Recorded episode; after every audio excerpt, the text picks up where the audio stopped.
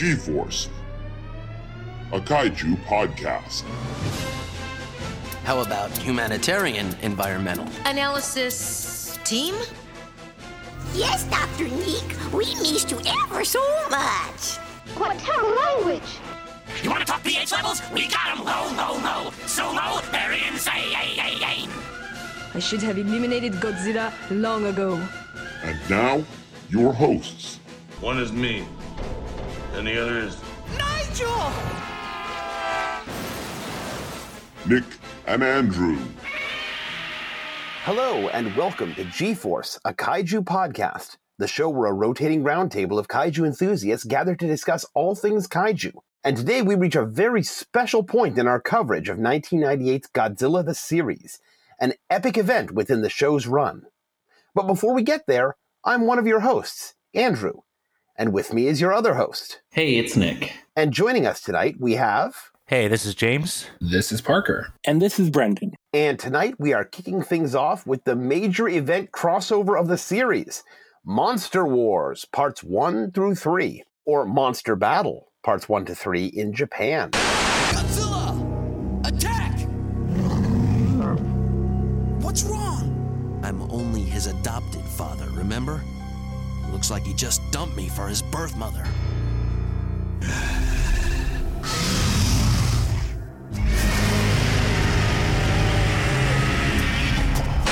Part 1 was written by Isenberg and Skir, the series head writers who also wrote the pilot. Steven Melching, who previously wrote Cat and Mouse with the Giant Rats, wrote Part 2, and Michael Reaves, who appropriately enough was the writer of the episode Leviathan, wrote Part 3. I would have assumed that they would have all been written by the same person. It's interesting. Yeah, me too. Yeah, same. But, uh, Impressive intercontinuity then. Maybe they wrote them all at the same time just to save time. I know in sitcoms, at least, usually it's like the writer's room, like all does the story together, and then they just pick one guy to go actually type the script. That makes sense. So I don't know if they do that here as well.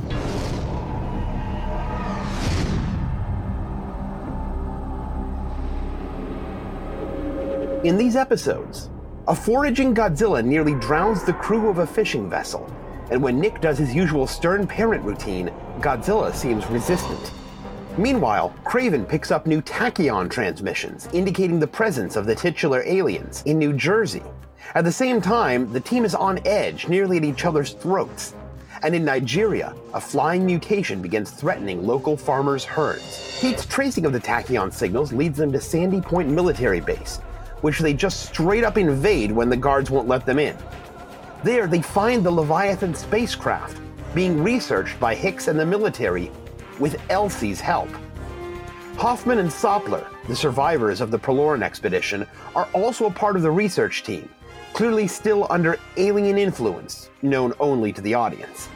Nick is angry that Elsie would help exploit this technology that he believes is dangerous, that they had all agreed to leave at the bottom of the ocean floor. Over the argument, Elsie quits Heat, and shortly, under the influence of Hoffman and Sopler, the entire team splits up. Nick travels to Nigeria to investigate a giant bat mutation, and when it attacks, Godzilla arrives to battle it as usual. Randy and Monique show up to help, and the bat is called off when Hoffman and Sopler take mental control of it.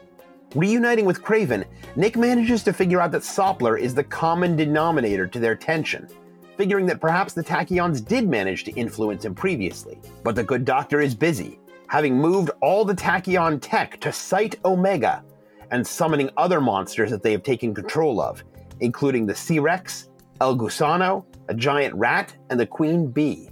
In the second part, Monique and Randy are continuing to pursue the giant bat, and a seeming rescue by Godzilla turns out to be an appearance of a hostile Cryptocleidus instead.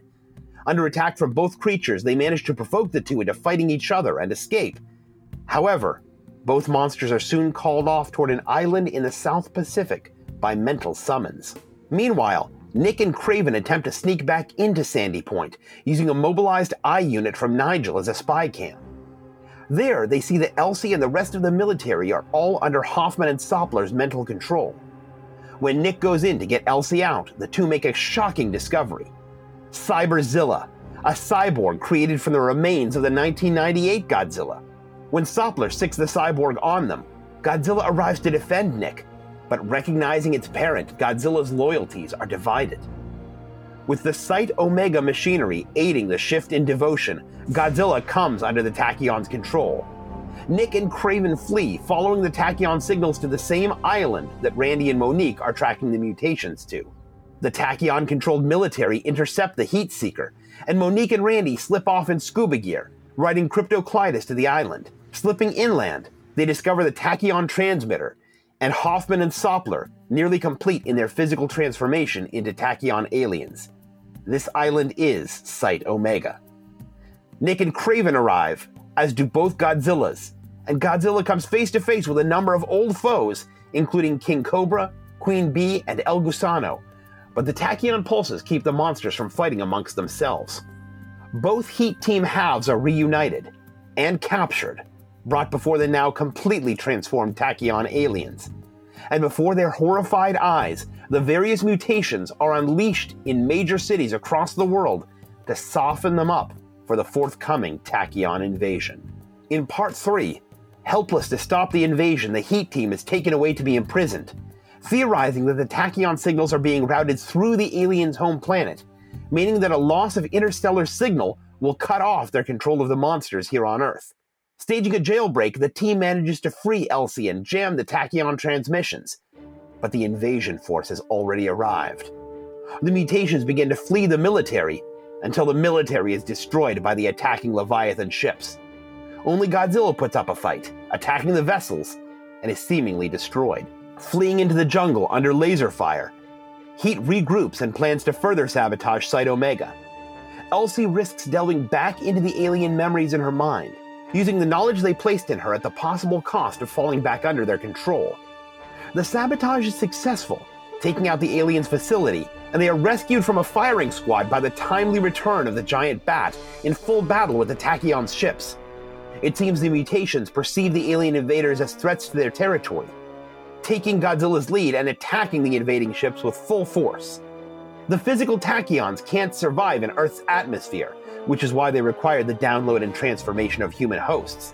Which is good news. But the aliens' weaponry and the power of Cyberzilla proves more than sufficient to quell the mutations' revolt. So it seems that they will have plenty of time to perform those takeovers.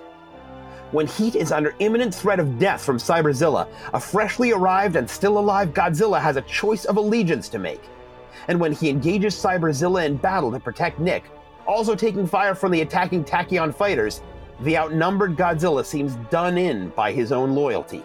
However, boarding one of the alien craft, Elsie accesses her alien knowledge again to take off, joining the battle on Godzilla's side, and then strafing the control dish, boosting the alien's telepathy destroying it and freeing Hicks and the other soldiers. Godzilla manages to lay his parent to rest once more, and the invasion fleet elects retreat. Heat manages to escape joining them in interstellar space through an escape pod, and the two transformed tachyons attempt to finish them personally is thwarted by Hicks and his soldiers. When the alien facility is destroyed, Hoffman and Soppler are partially returned to human form, with hope of their eventual recovery. Hicks, having recognized the mutation's role in defending Earth, recommends to his superiors that the surviving unconscious mutations be ferried to and contained at Omega Site, a sort of monster island where they can be studied and preserved in case Earth ever needs them again. So, Monster Wars, starting with uh, part one. I feel like this is one of the more obscure entries in the series, probably one that most casual fans haven't heard of. I mean, let's be real, it's no bug out, but. so it's funny, my first note actually references Bug Out. uh, I said, once again, we have Godzilla's behavior being reckless and unpredictable. Maybe this is an intentional story arc. Maybe Bug Out and the rest really have been building up to this. If so, kudos to the writers for playing the long game. Uh, spoilers? No, no, it wasn't. By the time we get to the end of the episode, that note was completely wrong. Yeah, I don't think it's ever going to build up to something. I mean, it kind of does. It kind of like in the a later episode in this in this batch, they kind of play with it a little bit in a way, but it doesn't really make sense. But I'll get to that uh, in that episode. I think it is intentionally built towards sort of. It's not like explicitly noted, but I do feel like the stuff about Godzilla acting up and like all the tension between the Heat team has been setting up like the whole oh now we're all turning on each other and Godzilla ditching Nick for his cyborg daddy. Again, I can definitely see an argument that it's not really connected, but I kind of noticed it here. But then again, this is what the I never really watched all the series leading up to Monster Wars before. It's just like different episodes at once. I think it's less like the show was building to something and more like it's kind of a, a stop for one phase of the show and a beginning of another phase of the show with like you know monster island and stuff coming into play but i don't know Yeah, I just felt like with the Godzilla stuff, it was just like, yeah, there has been kind of a through line of him acting up, but there's no real explanation. Oh, it's been because of this. There's no real payoff. Like, it, it does work to get you wondering in this trilogy in the next episode, but it doesn't really uh, feel like like it's a thing they were able to capitalize on, but it doesn't really feel like all of those things have been meant to be connected in any way or to have any particular cause. It's just kind of a thing that they throw in happening every now and again,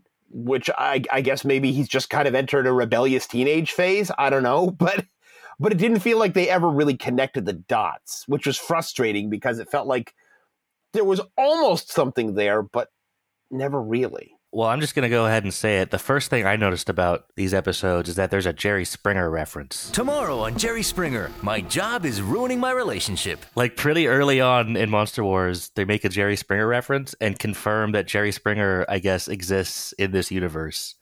So I think that's hilarious, and I, I think it's maybe maybe the most important thing I learned from from these episodes is that Jerry Springer is canon with uh, Godzilla. Well, I mean, before that, we have the opening credits, which are both Flush and Shui.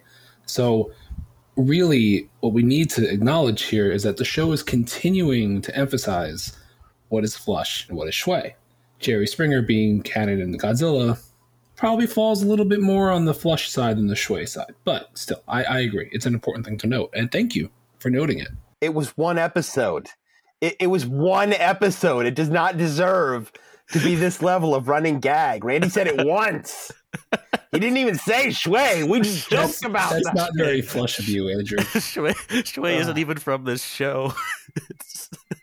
it's, it's from a whole different show. This is a train wreck. This episode is already a train wreck. No, no, no, no, no, no, no, no. Guron was a train wreck. This is we're pretty we're pretty good so far. we really planned to play it a lot straighter in the second batch of 50 episodes. I always figured it was a truism. In fact, I have a, a I think a pretty good sci-fi series pitch based on this, but just I always figured it was a truism that everybody that exists in the real world also exists in every fictional world unless specifically stated otherwise, minus the actors that play the characters in the show. So like in the universe of Friends, everyone that exists here from Jerry Springer to even copies of each of us exists in that world. The only people that probably don't are like Jennifer Aniston and, you know, and Matt LeBlanc and Wait, you're telling me I exist in Friends? Yeah, I, I mean, I figure That you sucks. I, I figure you exist in Friends, you exist in ER. Like,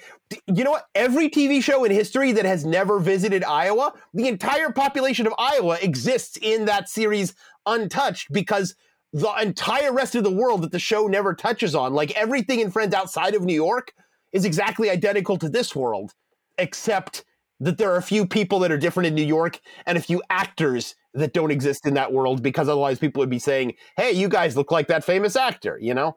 That's the way I always figured metaphysically every fictional world works. When did Friends start and end? I might not exist. Oh, it ended in 2004. Never mind. I did exist in Friends. That sucks. I hate that.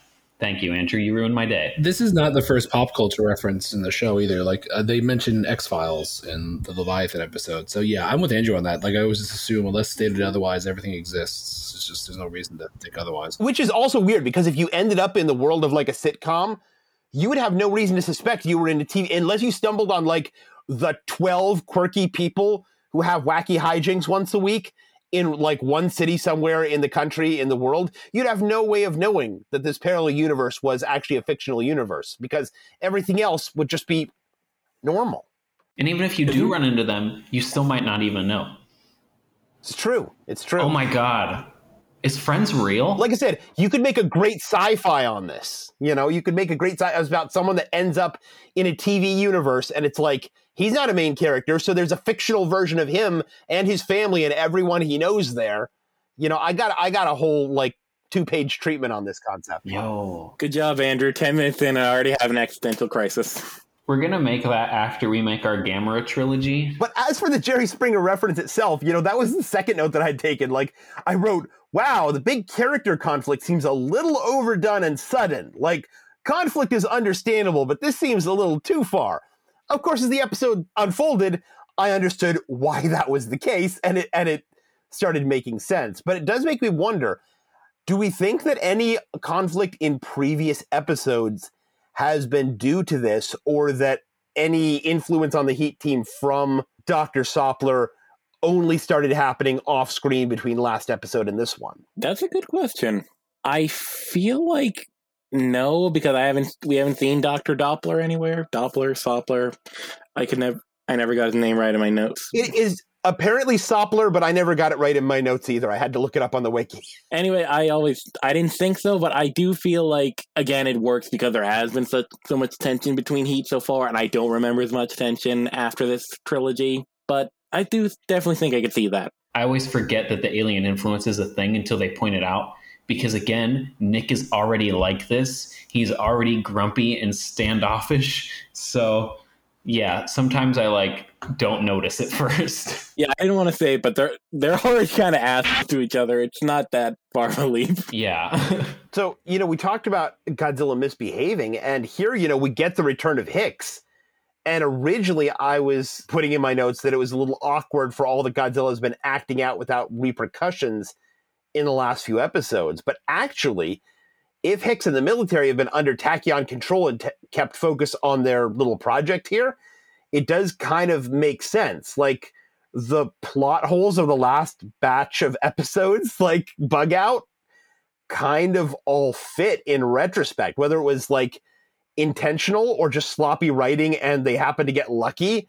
It does all fit that Godzilla's been acting out, but the military hasn't been responding because they've been under alien control and they had bigger fish to fry. In reference to Godzilla acting out, we neglected to mention that pretty early on we get the Nigel death, and not only do we get a Nigel death and a scream, we also get Nigel actually saying "Go, go, go," recreating Nick in Nick's voice.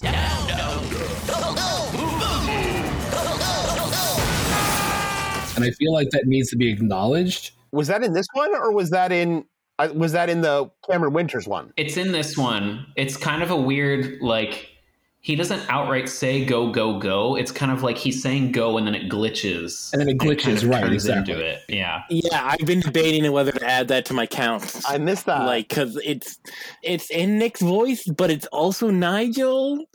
It's strange. It's muddy. If, if there's ever a gag in a future episode where like Randy goes like go go go, and Nick's like that's my line, That would be good. maybe I'll add it. But for now, potential nine on the screaming thing three times count. Speaking of Nigel, I thought him uh, driving the car and then doing the "You'll never take me alive" coppers was wonderful. You'll never take me alive, copper. Like that was just fantastic. That is so good. Utterly incredible. Can we just talk about the fact that they straight up drive into a military base and have actual guns aimed at them? Yeah, I kind of I want to say that this is like uh the aliens' influence making them so edgy and uptight that they're just taking like unusual risks because that was definitely when they just decided, yo, let's smash through the gates and break into the military base. It's like, dude, what are you doing? Also, I just love whenever Nigel gets like a badass moment. I think this is maybe like the third or fourth time it's happened in the show, but it's always just really good. While they're on their way to the military base, I took note that when they said, Why would aliens land in Jersey? I was like, I'm guessing that was an intentional War of the Worlds reference, which is a nice touch. Wow, I didn't even catch that. I'm like a massive War of the Worlds nerd. I love the twist that the tachyons can't survive in our atmosphere. Also, I think it's an intentional War of the Worlds nod that one of them crawls out and pain before like suffering and dying. It's funny to me that this is set in Lagos, Nigeria, but that's not a Godzilla versus King Ghidorah homage, it's a real city. It just so happens to have the same name as a completely made up island that was in a movie like five years earlier. Yeah, I thought that was kind of funny too. Also, Nick pronounces it Legos. Get three tickets to Legos, uh, which is just pretty funny to me. You could really build on that.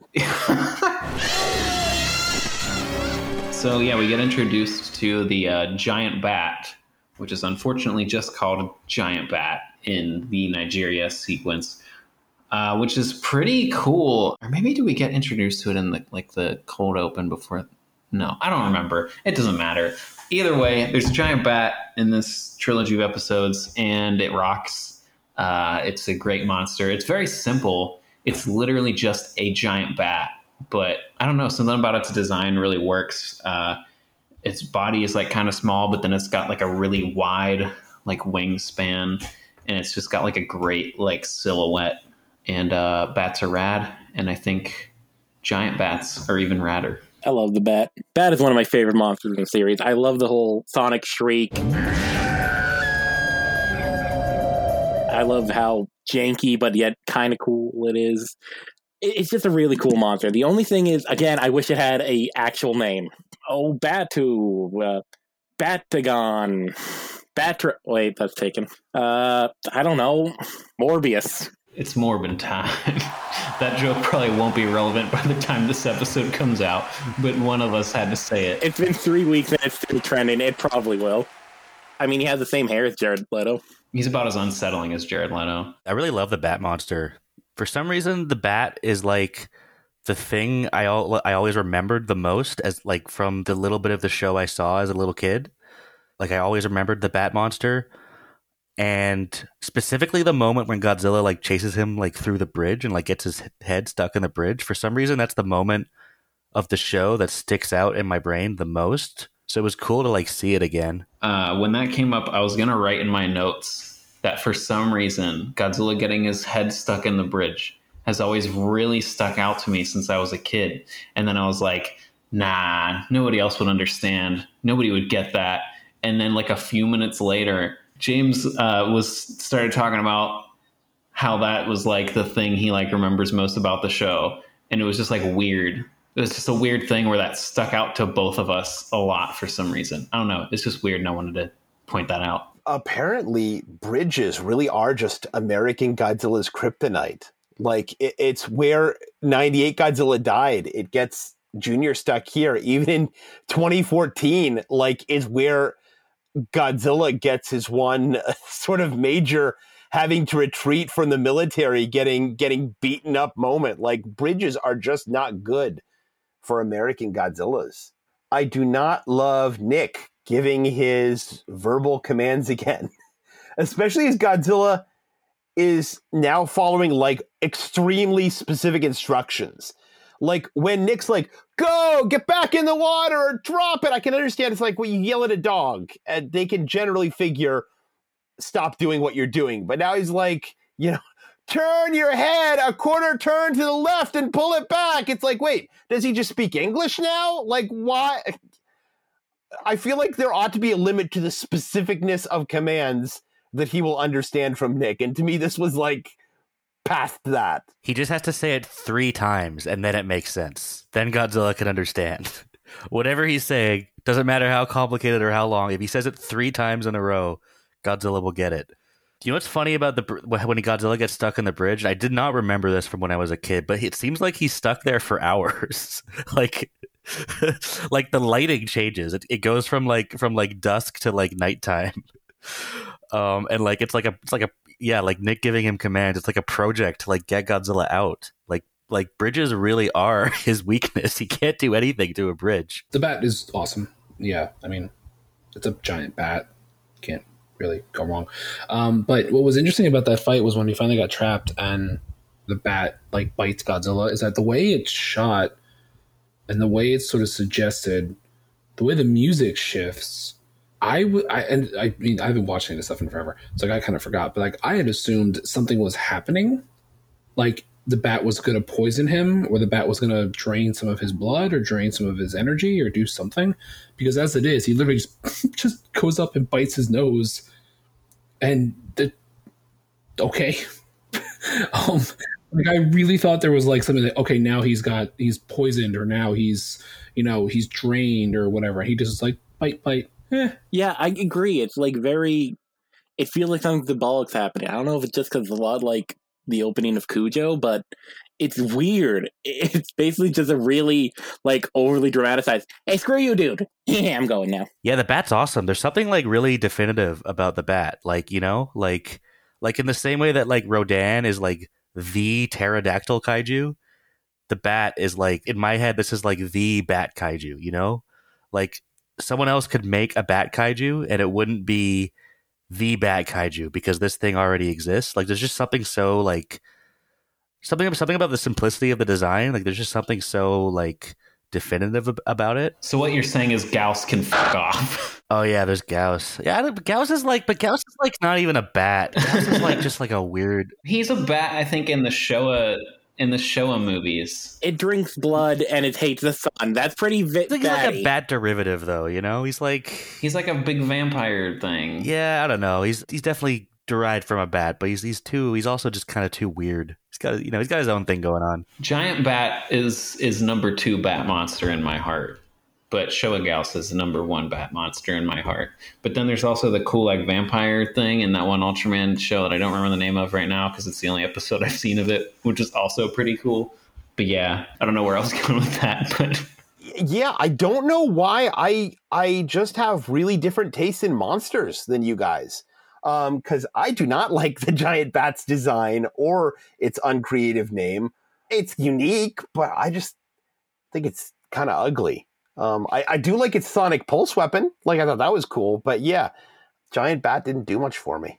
I can understand that. It is technically just supposed to be like a starter monster before all the chaos. It, it's basically just Manda from the beginning of Final Wars. Other thing I wanted to say about uh, the giant bat is it's interesting that there have been so many giant bats in like American spin-off Godzilla media, but there's never been a giant bat like actually in a Toho movie. So we have the giant bat here. We have there's a giant bat in the Marvel comics, and there's also a giant bat in um, the Dark Horse comics. Uh, I think Bagorah, Bagorah. I forget if it's Marvel or, or Dark Horse, but Bagorah is one of them. yeah, that's the Dark Horse one, and he's cool as hell. I love him. Yeah, and I forget the na- I forget the name of the the Marvel one. He's like he's like on the the island of monsters with uh, Doctor Demonicus, the guy that ends up fighting Shield. So yeah, it's just just an interesting theme. I'm surprised the actually the the the MonsterVerse almost had a giant bat. It had those weird bird bat things in Godzilla vs Kong. But it's just it's just a thing that keeps coming up in like spin-off stuff, but never in the actual series. Also, I just want to cut in because I did look up the Marvel Kaiju monster, and funny enough, it actually is Batagon. That joke name I threw out is an actual kaiju. Wow. One other thing I just want to note for this episode uh, is that I really like that a piece of Nigel's eye can just become a self-possessed robot. It, it feels a bit out of nowhere, but it's it's cool. Yeah, it kind of makes Nigel like this in the like the badass moments I talked about earlier. It kind of makes Nigel a little more than just the funny robot who dies every episode.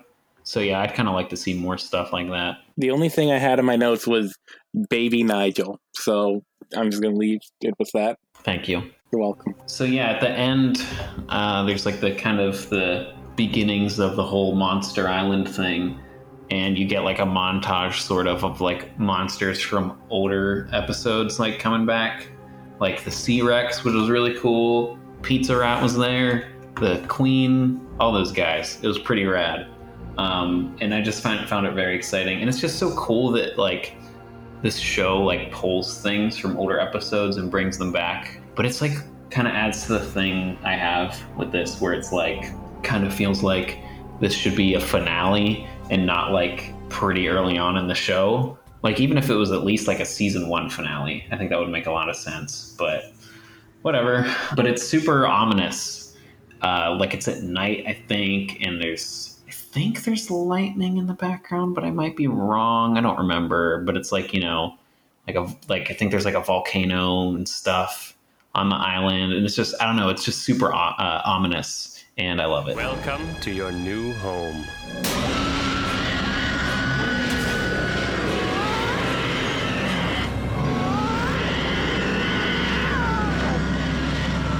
Yeah, I feel like this is sort of an issue with both of them, and we'll talk about this in final thoughts, but the momentum feels a little off in places, partly because they do need to sort of build to a cliffhanger point for the end of each episode at a place that would not necessarily be the most natural place for it, but is just constrained by it's got to be every 22 minutes, you know? But in part two, uh, I felt like Randy's bit with the radar feels like it does a lot more to justify why he's on the team when they already have Craven. Like, at least he's more than a hacker. It, it was just nice to see him finally showing some skills.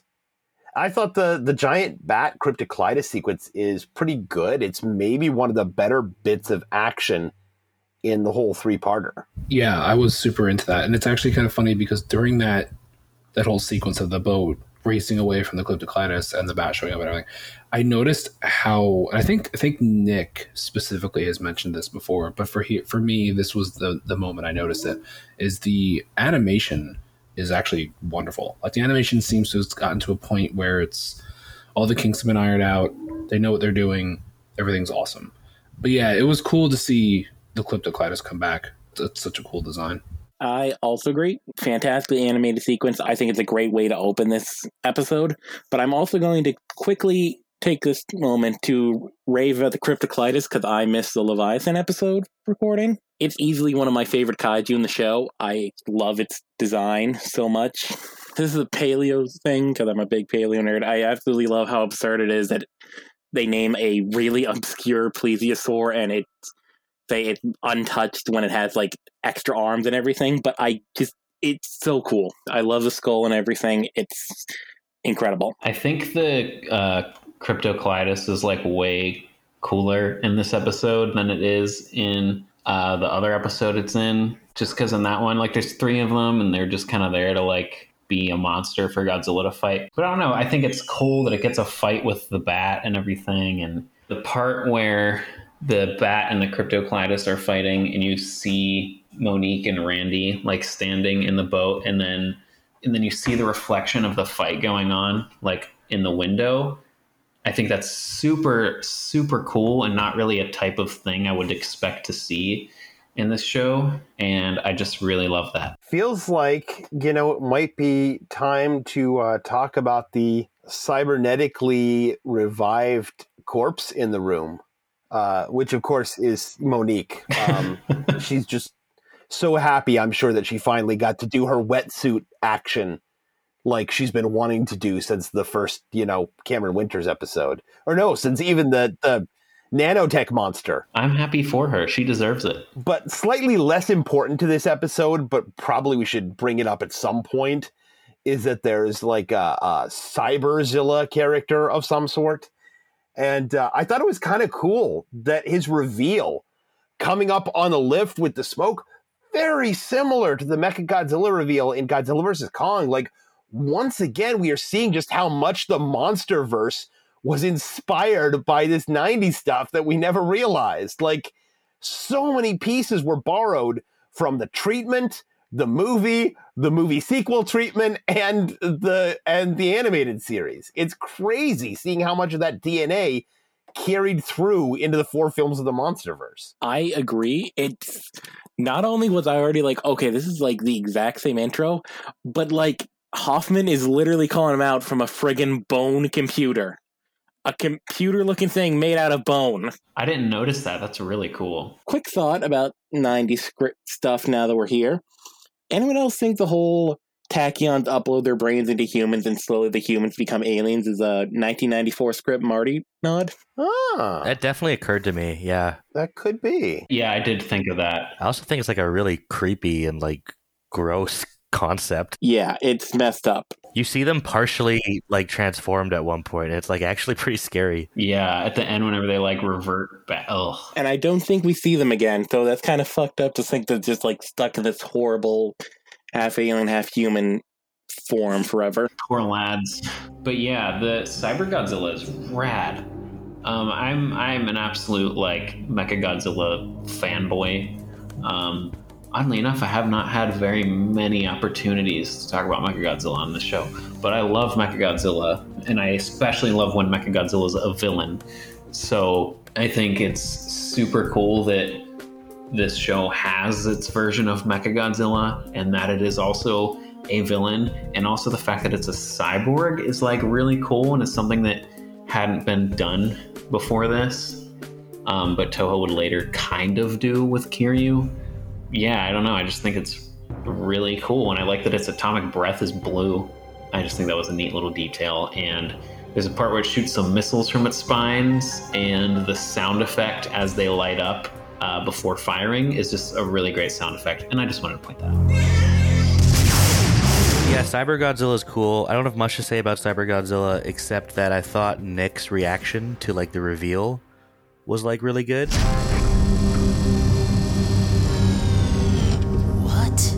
Talking about me for a second. I'm sure I'm sure you had a great reaction to the reveal, but also Nick and the show had a good reaction to the reveal. I should start a reaction channel on YouTube where every video is me reacting to the Cyber Godzilla reveal. yes. It's funny though that you mentioned that you didn't have a lot to say about him because I feel the same way. Like Cyber Godzilla is such a brilliant concept, such a, a genius idea. Bring back the first Godzilla from the first movie as a cyborg zombie, and it's great.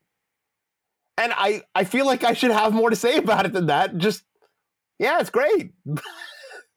there should be more than that, but there isn't. The first couple episodes we did of this, I, I think I made it pretty clear that Cyber Godzilla was my favorite monster from the show. On this current watch through, that is no longer the case.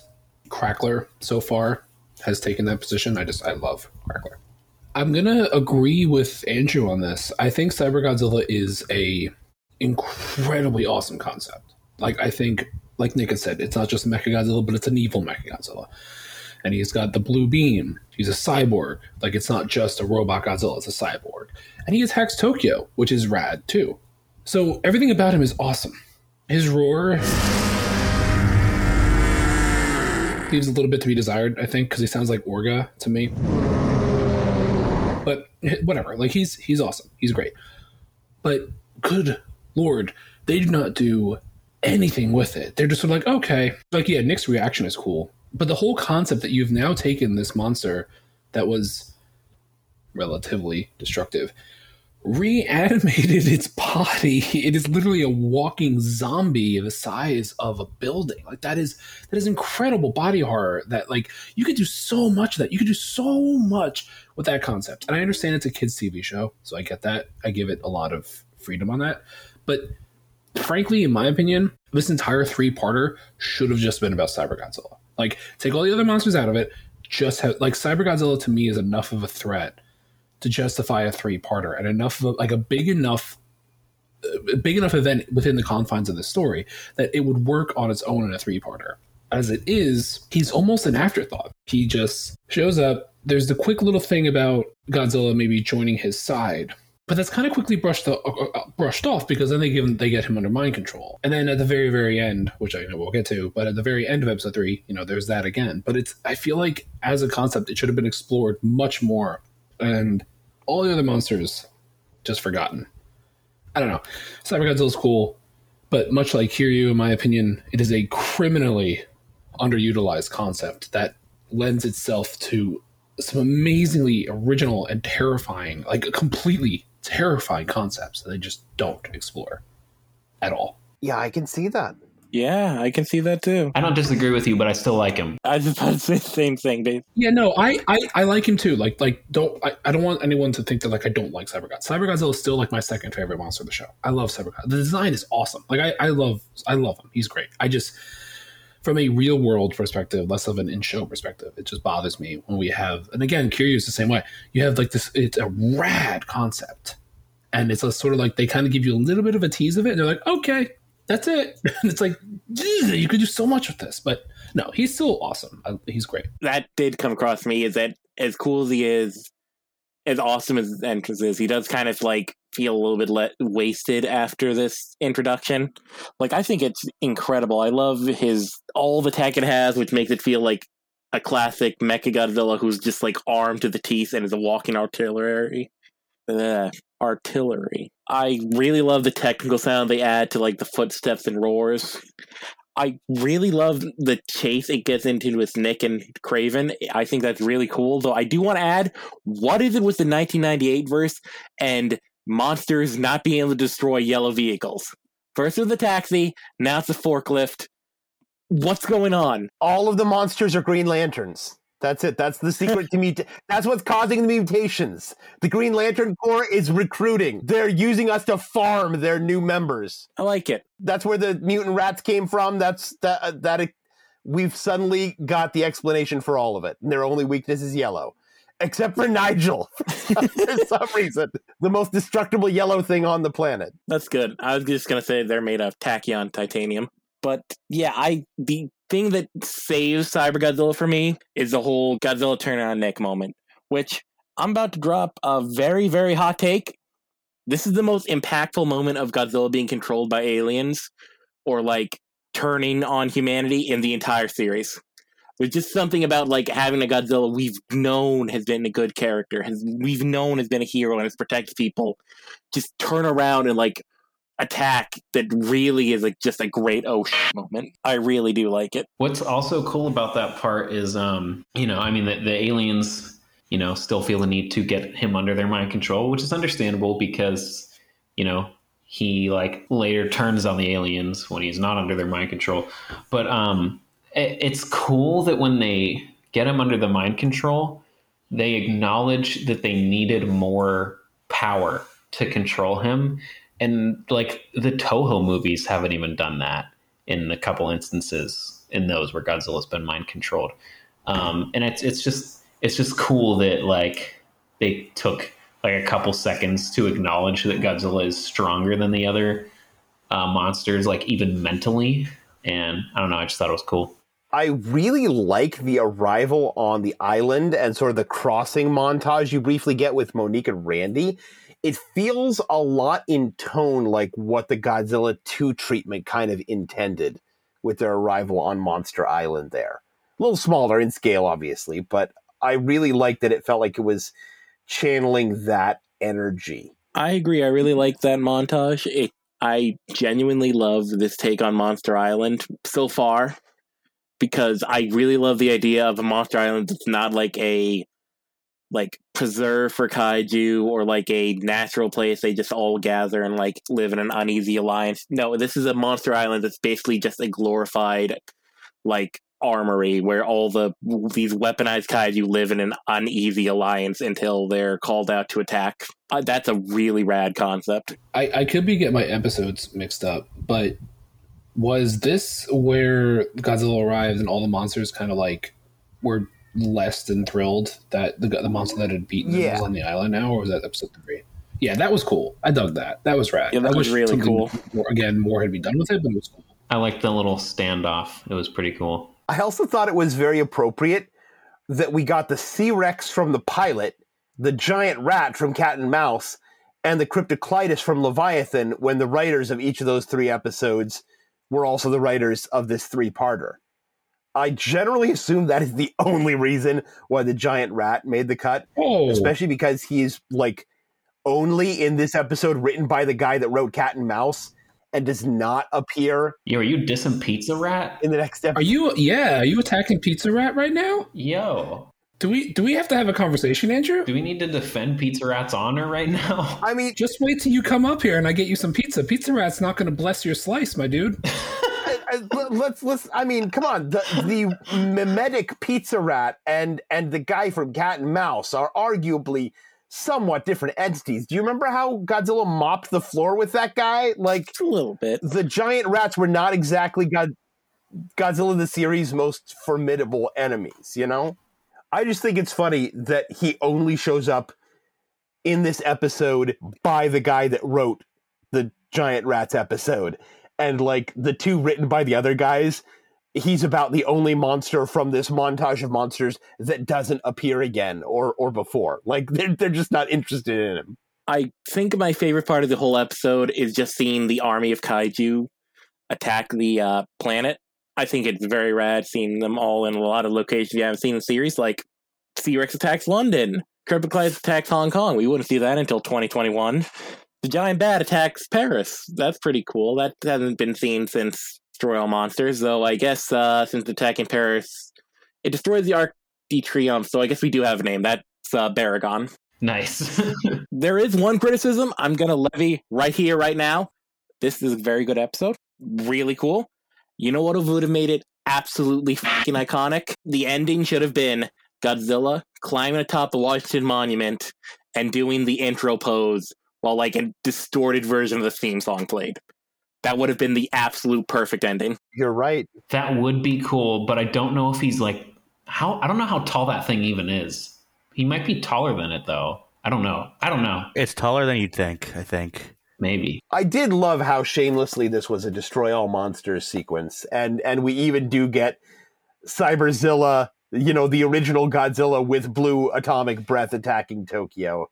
It is wonderful. Like it's it's very transparent what they're doing, but it's okay. I love that they're doing it. So the the sequence is super great, but um, I will say I've never been so aware that you can't show jets and tanks blowing up without showing the people inside getting out. The GI Joe trope. Yeah, um, and in fact, there's one. I think it's Cyber Godzilla blasting some helicopters, where it's like it's like it's almost like they had to they forgot and they had to go back and add it in quickly because it's like it's like it's like blink and you miss it. These little these little red like like um streaks like shooting up from the helicopters it's almost like they had to they forgot and they had to like just go back oh my god oh my god the kids the kids will think someone died. We gotta, we gotta throw that in.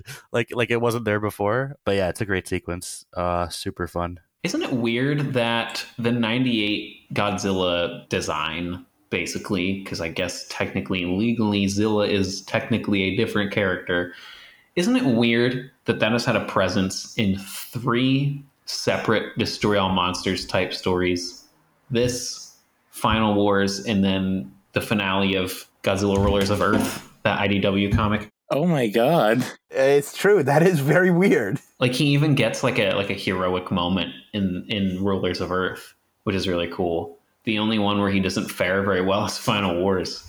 But uh, yeah, it's it's so strange. By the way, Zilla is really cool in those comics. I just want to say, I really like him in there he's just neat. And I do love how he gets his name in that one, where they're like, yeah, the guy's like cutting it out. He's like, look out, because both monsters are approaching at the same time, and the soldiers don't know that. It's like, look out, it's Zilla, it's Zilla. And the guy's like, oh, is that what we're calling him now, Zilla? Yeah. and then actual Godzilla shows up behind him and starts fighting with it, but the name somehow sticks. Yeah, it's a great fight though. That fight between them two, it's great. But anyways, back to uh, the thing we're supposed to be talking about. So moving into part three, I will say, much as I, I do really like this destroy all monsters scenario, I know you're not supposed to think about it because it's just kind of a returning guest stars thing.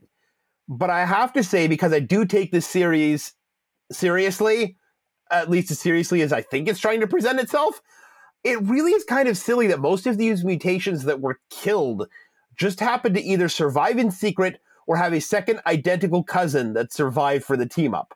Like the fact that each mutation was seemingly exactly two of a kind is more than a little absurd. El Gusano survived. Yeah, the worm didn't die. Yeah, yeah, he could have bulked back up, but but the like, others I can't speak for. The rats were drowned. King Cobra was like Pizza Rat is eternal, snapped in half and drowned. He was pretty definitively dead. Literally, what I wrote down in my notes when we did that episode. This dude is super dead. How is, does he show up again? Yeah, it feels like this episode has both the strongest continuity of the series and the weakest because it remembers a lot of the details and specific things from Leviathan, even like Monique having her, you know her mind control powers, but it selectively chooses to forget all the times that Godzilla specifically killed off the monsters that it's bringing back, like Sea Rex and, and King Cobra, in some cases fairly definitively. So it makes it a really weird exercise in both feeling like a very grown up, well thought out, complex continuation of a prior story, and simultaneously a very kiddie, ignoring continuity, just assume that no one is going to notice or remember because it's for kids exercise in you know plot logic for bringing back popular icons no matter how little it makes sense. And i kind of feel like the paradox of having both embodied in the same story kind of hurts my brain that it's like oh this is really well done and really awfully done at the same time in different aspects. I just had a rebuttal though which is, if we're being honest, we look at the original Destroy All Monsters, uh, throat torn out by Godzilla, exploded by bombs, the 8, I think. I still need to see that movie. Jaw broken by Godzilla, frozen by the Gotengo, burned to death by Godzilla and Manila, something with a chasm with Frankenstein or a giant octopus. It's kind of a tradition at this point. They should have had Dr. Fakube and Me- Mecha come back to help Heat fight off the invasion. That just occurred to me when I was sitting here thinking. I think it's a crime that that didn't happen. I would like to very quickly add come on, Tachyons. Nine kaiju. Those are rookie numbers in this racket. You guys got to get those numbers up. Yeah, that's true. Well, and interestingly, they don't. It doesn't. It's not every monster. Like like like Andrew. Was it, what, dude, dude, I'm shot. Someone was already saying about how certain monsters were dead and and how the certain them come back. But it's not like they brought back every single monster. Like they didn't bring back Crackler. They didn't bring back uh the slime the the the trash eating thing. Um, they don't bring everybody Crackler would back. probably be too hard to justify since it's like from that dude's Don't brain. dare. No, no, no. I love Crackler. I don't I, care. I, I love Crackler. don't I'm saying since it comes I- from that guy being I- I- asleep and his anger manifesting into a giant monster, they'd have to really. Listen, he's a New Yorker. There's always reasons to be angry. So I'm sure, and he has to sleep at some point. Yeah, they could have kidnapped him and, and knocked him out, put him in a medically induced coma. Hey, see, look at that. I'm just imagining them giving the guy melatonin, being like, "Your shirt is awful today," and then it's just like Crackler shows up in the army of the monsters, like roaring. I'm kind of conflicted because I like the idea of what's going on with Elsie in this episode because she's been under mind control the whole time in this three parter. And then when they bring her back, they kind of use her as a plot device where, like, oh, she remembers everything that, that the aliens taught her about their stuff. So she's able to help them, like, navigate everything. Um, but they kind of try to do an interesting thing where it's like, oh, like, it's dangerous to reach into those parts of her mind because that because she could fall back into their control. But like I feel like as cool as that is, and as much as I appreciate the idea, I feel like they don't really do enough with it because they just kind of have her mention that, but they don't ever show her actually being in danger of falling back into mind control. Like it'd be interesting if Yeah. if there was a point where she did for a split second and they had to hurry up and get her out of it. I don't know, but it's a cool idea, but I think they could have done more with it. I agree. It really felt underexploited, just kind of some false tension, and it was not used to its full potential at all. Yeah, for sure. That's honestly, in my opinion, the theme of this three-parter, which I know we'll get into at the end. But that is, in my opinion, that's the theme of this entire arc of episodes. Yeah. I just want to note for the the aliens and the like first the monster rampage and then the alien assault. Like that is a lot of destruction. I really hope the subsequent episodes are going to show the world rebuilding. Again, for a city like New York, the events of the Godzilla 98 film are now pretty trivial. Like for us, that was the big event because they made a two hour movie out of it, and these are just 20 minute episodes. But realistically, I hate that there are. It's really hard to make the comparisons I want to make because they're uh, would be extremely insensitive to real world disasters. So let me try. Uh, this would be like that time. The Godzilla 98 movie would be like that time that the Olympic got hit by a torpedo and like survived. And then the cat and mouse is like the Britannic sinking. And now this is like the full on Titanic. Like the Godzilla 98 movie seems like the big disaster because it's the one they made a two two and a half hour movie out of. But in universe, that was the least destructive event that New York has experienced in this world. It's been topped several times. And that, that it makes the 98 film look like a minor act of vandalism in comparison. And doubtless, during this attack, the Chrysler building was destroyed again just as they were finishing putting it back up. But if they showed the repercussions of the 98 film in this series once already in Cat and Mouse, that they were still cleaning up the damage, like I hope there will be the same kind of repercussions here because cities all over the world should be cleaning up the damage for years based on what we've seen just Godzilla's one rampage due to one city already. like I know that those were just put in there to be tie-ins to the movie, but nonetheless, since those events have been significantly surpassed, I really hope that the series will actually reflect that. Yeah, okay, I got a few things to say about the alien invasion. First of all, it's it's rad. I mean, I just I'm just a lover of destruction and explosions, so this has a lot of that, so that's cool. But um it's interesting. So like the the two main aliens, they say that the purpose of the monster attacks is to like deplete you know, Earth's like military forces to make the alien the alien invasion easier, which is interesting because it implies that the humans, the human militaries, are like a threat to the aliens. Like the alien technology is not so advanced that they, that they can like just take on. Not to interject here, sorry, but to be fair, we see that.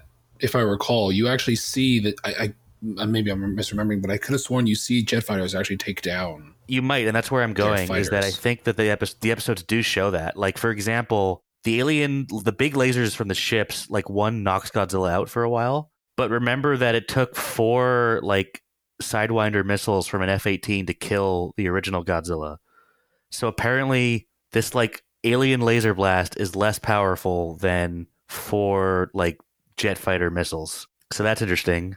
And also, if aliens say, "Oh, the monsters have already done their job," that implies like a huge body count to the monsters. If if they've already depleted Earth's militaries, like the entirety of Earth's militaries in that um, such that the aliens can now attack, like that, that would be a huge body count from the monsters, which is dark. But yeah, I thought that was interesting that like the humans are like a threat to the aliens, and it's kind of like that's kind of in keeping with like the Toho tradition of alien invasions. Um, like in Toho, I, have said this in a lot of previous episodes, but in Toho movies, the there's usually like like a ring of desperation to the alien invaders. Like they're they're not they're usually not coming in with overwhelming force. Like Final Wars is kind of the the odd one out. They're they're they have to do something sneaky. They have to control the monsters. They have to like hide or like be in human disguise or something because they just don't have the numbers or the resources to take on the Earth themselves.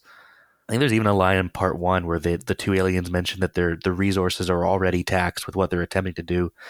Um, so I mean, we do get a full on alien invasion at the end, but um, still, there's something about this that is kind of in keeping with the Toho idea of alien invasions, which I thought is uh, is kind of cool and interesting. All I really wanted to say about the alien invasion was I thought that the little fighters were really cool. And it reminded me a lot of Independence Day, like to the point where I think the sound effect they used for their little beam things, I think is the same one from Independence Day, but I could I could be wrong about that.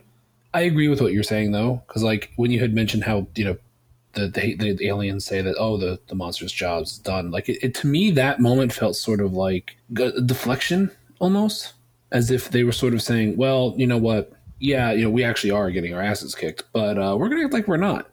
Um, that's how I sort of took that. But then again, this uh, this whole episode, uh, I don't. Yeah. yeah, I found it interesting that uh, they more or less imply the kaiju aren't really supposed to be their like end game kill destroy all humans trump card, and they're more like a big distraction to waste the military's resources until their their army can wipe them all out.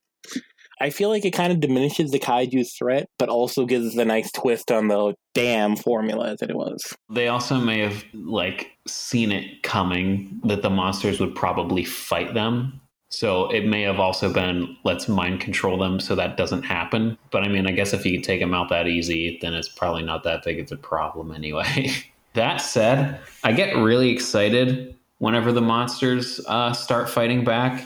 And then whenever they all get like shot down, I get really sad. It's like watching Order 66, but like kaiju version. And yeah, it just bums me out. Uh, but then it's revealed that they're not actually dead, which is good. Legitimately, what I wrote down my notes is that they're Order 66 in them. Yeah. I uh, just wanted to note that uh, in this the the messed up airing order, the order that you know a lot of episode listings go by, uh, competition, freeze, and bug out would all have come after this episode meaning that King Cobra would have actually appeared here before the episode that introduces him for anyone watching in 1998, which is one of the nice reasons that, uh, you know, they've actually put them in the correct order on the DVDs. I thought it was also worth mentioning uh, here as much as anywhere that uh, Sony Studios used a process of painting their backgrounds on layered animation cells, same as the characters, to give them a more unique look, not the contrast of painted backgrounds and foreground characters with a very different look that you see in a lot of animation, which uh, really served them well here when they are combining monsters and ship elements and effects and different background plates, and they all sort of have the same look. It's something that you wouldn't necessarily be able to pull off as effectively in other styles of animation, especially ones that might use some really obvious sort of cell shaded CGI to do your non organic shapes like ships and have a painted background and animated characters. All the elements can combine a lot less in other art styles, but the way that Sony Studios choose to Godzilla the series really helps things to uh, mesh nicely. Yeah, everything has a really nice cohesive look to it.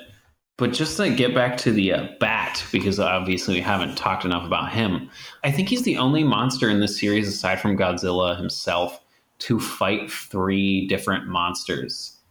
Uh, the Cryptocleidus Godzilla and then Cyber Godzilla. I mean, the Cyber Godzilla fight isn't that much of a fight. He kind of just gets his ass kicked like pretty fast. But I don't know. It's just it's just uh, a neat thing to note. But yeah, I kind of wish the fight between Godzilla and Cyber Godzilla had lasted a little longer, or had been like kind of a better fight. It's a little underwhelming. Like there's it doesn't really feel like there's that much of a struggle, which is kind of disappointing because I mean, I know this character isn't legally Mechagodzilla, but he's basically Mechagodzilla, and I just like when Mechagodzilla gives Godzilla a real hard time. I have to agree. I feel like the fight is kind of sadly short. Though I do like it just because, one, I feel like it's kind of implying that despite all the technology, an organic Godzilla is still stronger. And two, it kind of is made up for by how absolutely brutal Cyber Godzilla's final death is. Like, that is. That's kind of pushing it. Yeah, Godzilla like, rips him apart. yeah, he gets ripped apart by his own son with a death whale. That's kind of insane.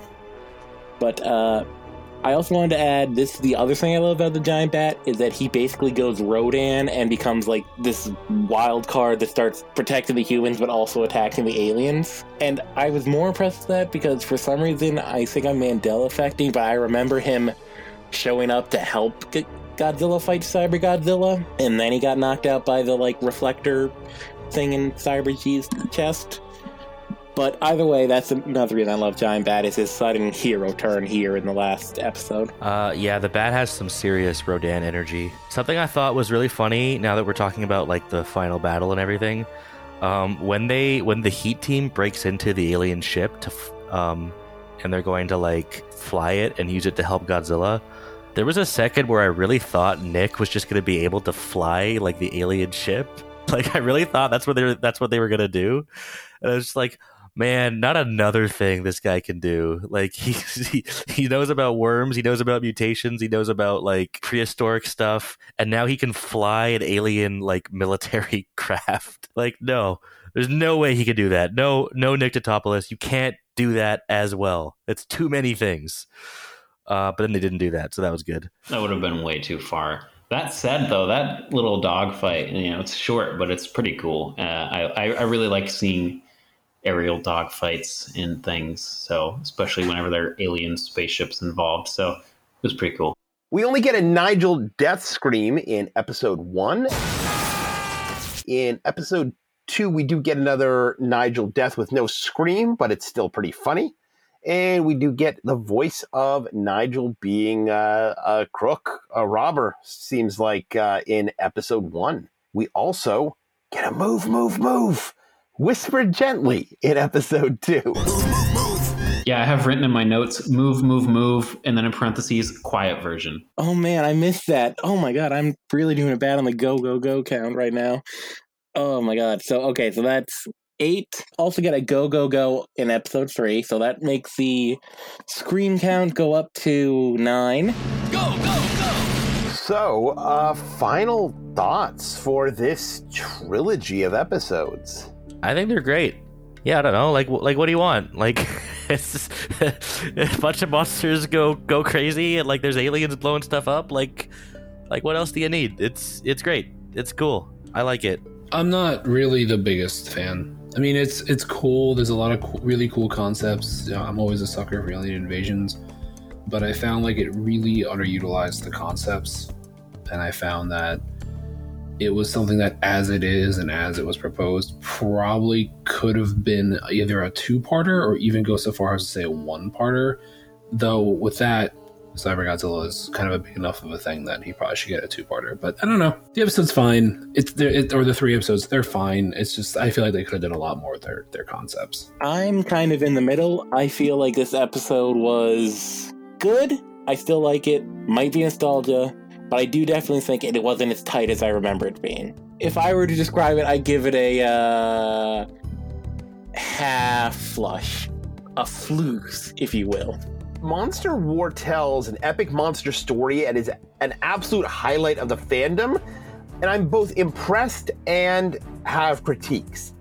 Like, the decompressed storytelling allows for a much longer form story to be told, but at the same time, I'm not sure the team always chose to devote the extra time wisely. Like, the entire split up and jaunt to Nigeria really adds nothing to the narrative. That could have been skipped in favor of adding a few narrative twists. The series of capture and escapes in episode 3 that would do 70s Doctor Who proud could have been consolidated too, allowing more time to be given to the global invasion. Building up the artificially engineered conflicts between the team a little more slowly and less abruptly. Or simply adding a few more narrative developments into the main storyline, which, despite being told over a longer span, really feels a lot like a one episode storyline stretched over three. It doesn't have quite the narrative depth that I'd hoped for from the expanded runtime. Now, that said, Cyberzilla is a wonderful highlight of this series, conceptually brilliant, the perfect dark mirror Mecha Godzilla for this series.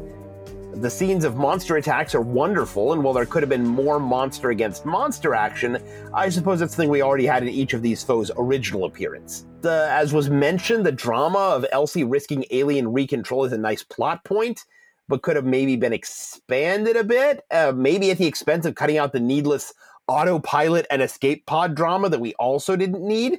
And here's an idea trimming out all of those needless sequences that we've mentioned would either let them do more to actually do something with Cyberzilla, or it would have allowed them to perhaps reintroduce Dr. Perloran, perhaps having learned about a great deal uh, about the aliens on the other side, wherever he disappeared to. And he could arrive at a key moment as Earth's ace in the hole to free Heat from one of their predicaments, using the aliens' knowledge against them and freeing Elsie rather than just having a Monique ex machina solve the captivity and Elsie's mind control and everything else. Like, just a thought. They could have done more with the story if they'd kind of cut out some of the pointless stuff. Regardless, even if Monster Wars wasn't impeccable, and I actually think I like competition a little better, it is a wonderful destroy all monsters like tribute spectacle episode which is packed to the gills with action and if some of the plotting could have been better most of the characters really got individual spotlights to shine in this one i noticed that each of them sort of had their little moment which along with the action is enough to overcome most of the shortcomings of the plot and ensure that this three-parter deserves the high reputation that it holds among fandom. Like it has a lot of flaws, but I do think that it does enough right to still deserve high marks. First of all, Andrew, I was waiting for you to bring up Dr. Perloran. I just I knew it was going to happen. but no, I agree with you. I think they should have mentioned him in some way. But that said, uh, I really, really like these three episodes. It was I had them on DVD as a kid. It was my first exposure to the show, and I watched it over and over again. It was there was just something cool to me about because you know I was still a fan of, still a pretty big fan of the '98 Godzilla at the time. So it was something cool to me to see that version of Godzilla fighting other monsters and having this huge destroy all monsters like story. Um, and I don't know how much of my appreciation for these three episodes is like just genuine appreciation or nostalgia. Um, But either way, I really enjoyed revisiting them for this podcast. They just, in my opinion, they just have a genuinely epic feel to them. And while they could have done more with their runtime, I don't know. I just really enjoy them, and I view them as I view this arc as a worthy Godzilla story. The this three parter has another Gilligan's Island reference. Uh, Randy makes a joke about Gilligan's Island. Gilligan Force lives. G Force, a Gilligan podcast. Gilligan, Skipper! I should like to stay on this That brings us to episode 18 An Early Frost, or Cameron Winter's Counterattack in Japan. Up to now, I've turned a blind eye, but we're talking unprovoked attacks on innocent civilians. We've been getting reports from all over the tri state area. This is the only one with video documentation. Major, with all due respect, how can we be sure the creature on this tape is Godzilla? Well, it certainly sounds like him. This was written by Craig Miller, a writer who was active from the late 80s to 2016, including credits on The Real Ghostbusters, 1990s G.I. Joe, Transformers Beast Wars, Stargate Infinity, and Curious George. As well as being an uncredited marketing consultant, whatever that means, on A New Hope, The Empire Strikes Back, Superman 2, The Dark Crystal, Krull, The Last Starfighter, The Muppets Take Manhattan, Return to Oz, The Black Cauldron, and many others. In this episode, a chip off the old block? Godzilla shocks everyone by going on a rampage through Manhattan. Perhaps that quality time spent with dear old dad's cyborg zombie corpse really rubbed off on him. Or all that acting up of late has finally come to a head. Whatever the reason, Hicks has been called in to destroy the beast. He's not the only one. Philippe Roach has returned, instructing Monique that it is time to destroy Godzilla. French intelligence is as convinced as the military that Godzilla's threat can no longer be tolerated. Randy stows away aboard the Heat Seeker with the two, but is quickly caught and imprisoned.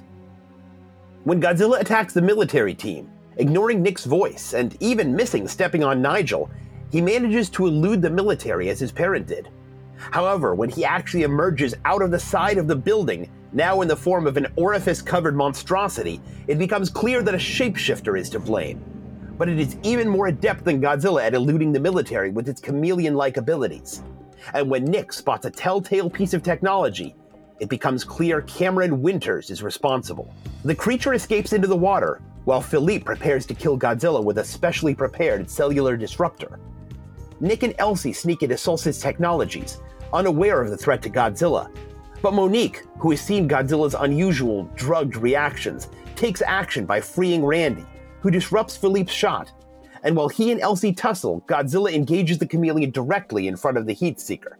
Winters reveals that he's engineered the chameleon from Godzilla's DNA, having engineered it specifically to resist the heat ray and defeat Godzilla.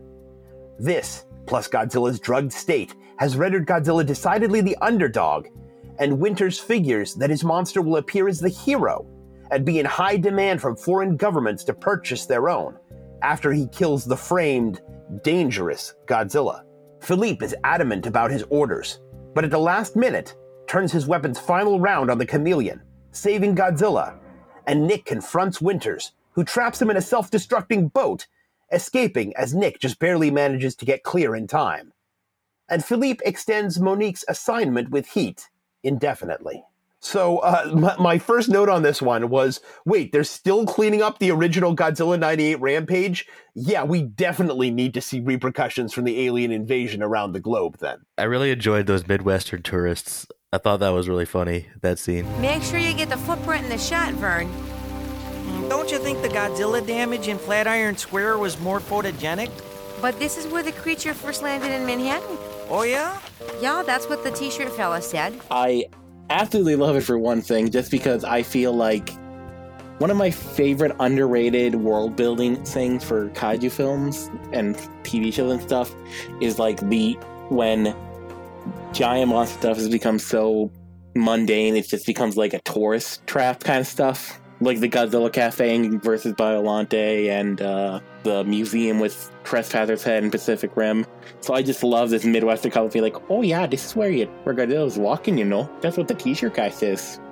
That's wonderful to me. But I do think there's another reason for it, which is the fact that if we're being honest, this episode's a lot like Cat and Mouse, where it's more or less a direct sequel to the movie. Especially given a certain um insurance salesman who makes an appearance. You know, this this episode has another intro where it's like, "Yo, Godzilla's attacking," except it's actually not Godzilla, but whatever. And then, you know, when they're talking about it, Randy says, "The G-Man doesn't go around wilding for no reason." Sir, we have dealt with this multiple times. There are multiple episodes that start with Godzilla causing a ruckus and everyone being like, "Whoa, why is Godzilla fucking destroying shit again?" Dude, where have you been? Where have you been? Well, I guess in those he was going after fish, whereas here he was just straight up stomping through the city. But I guess, but it's still dumb. it's a fair point. It's also Randy. That man is like the biggest Godzilla stan in the show.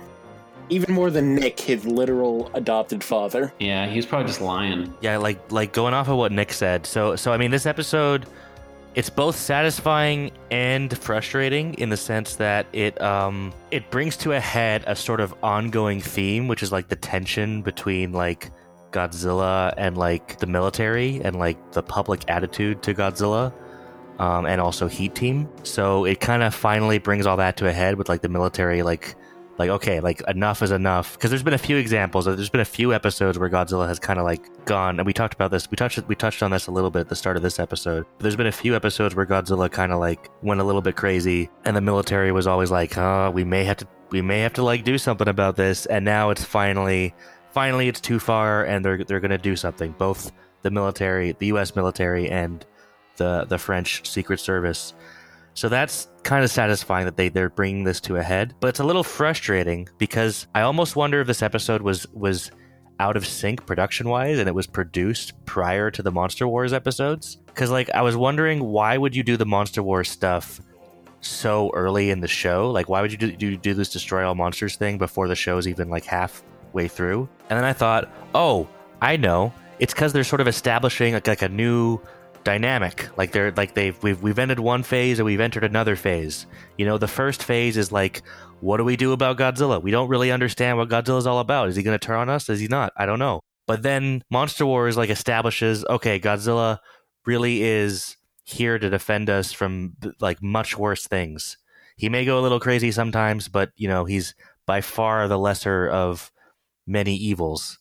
Um, and also, it brings up the Monster Island concept. So it's like, okay, great we've entered a new dynamic. It's like we've established Godzilla's like like role in the world, and we've got you know this Monster Island concept that sort of creates a solution to the mutant problem.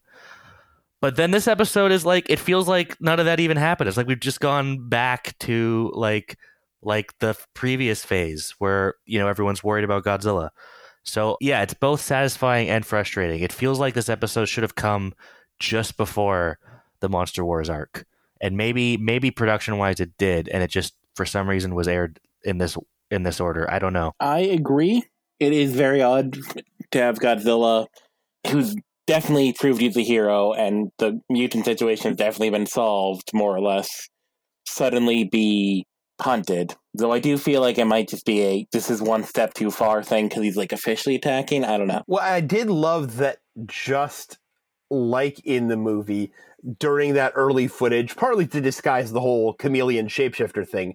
But the only thing that we see is Godzilla's feet, which was really a nice stylistic callback to the 98 film. I agree with James that this episode should have uh, happened before the Monster Wars arc. Not even just because of like the military's like untrustingness of Godzilla, but also because like now that the Monster Island thing is is a thing, Hicks could have been like instead of being like, "Hey, let's kill Godzilla," he could have just been like, "Hey, let's move him to Monster Island, where all these other even more like intentionally destructive monsters are being kept and not being killed." You know, like it just doesn't This episode's placement just doesn't make sense. That's a fair point, especially after he he did save the world in such a high profile way. It is right. It is a little bizarre directly after that episode where they're like, "Yeah, we might need them."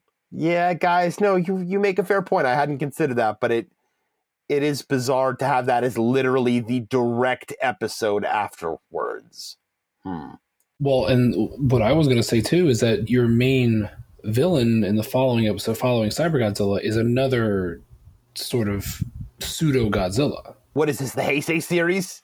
yeah, right. Exactly. I mean, you go from three episodes. I mean, I guess Cyber Godzilla's not in the first one, but like you go from two big episodes of Cyber Godzilla, and then you throw in the Chameleon, and it's like if I don't know. I was really self aware of it this time, so I do wonder if there's something to James's comment about production order.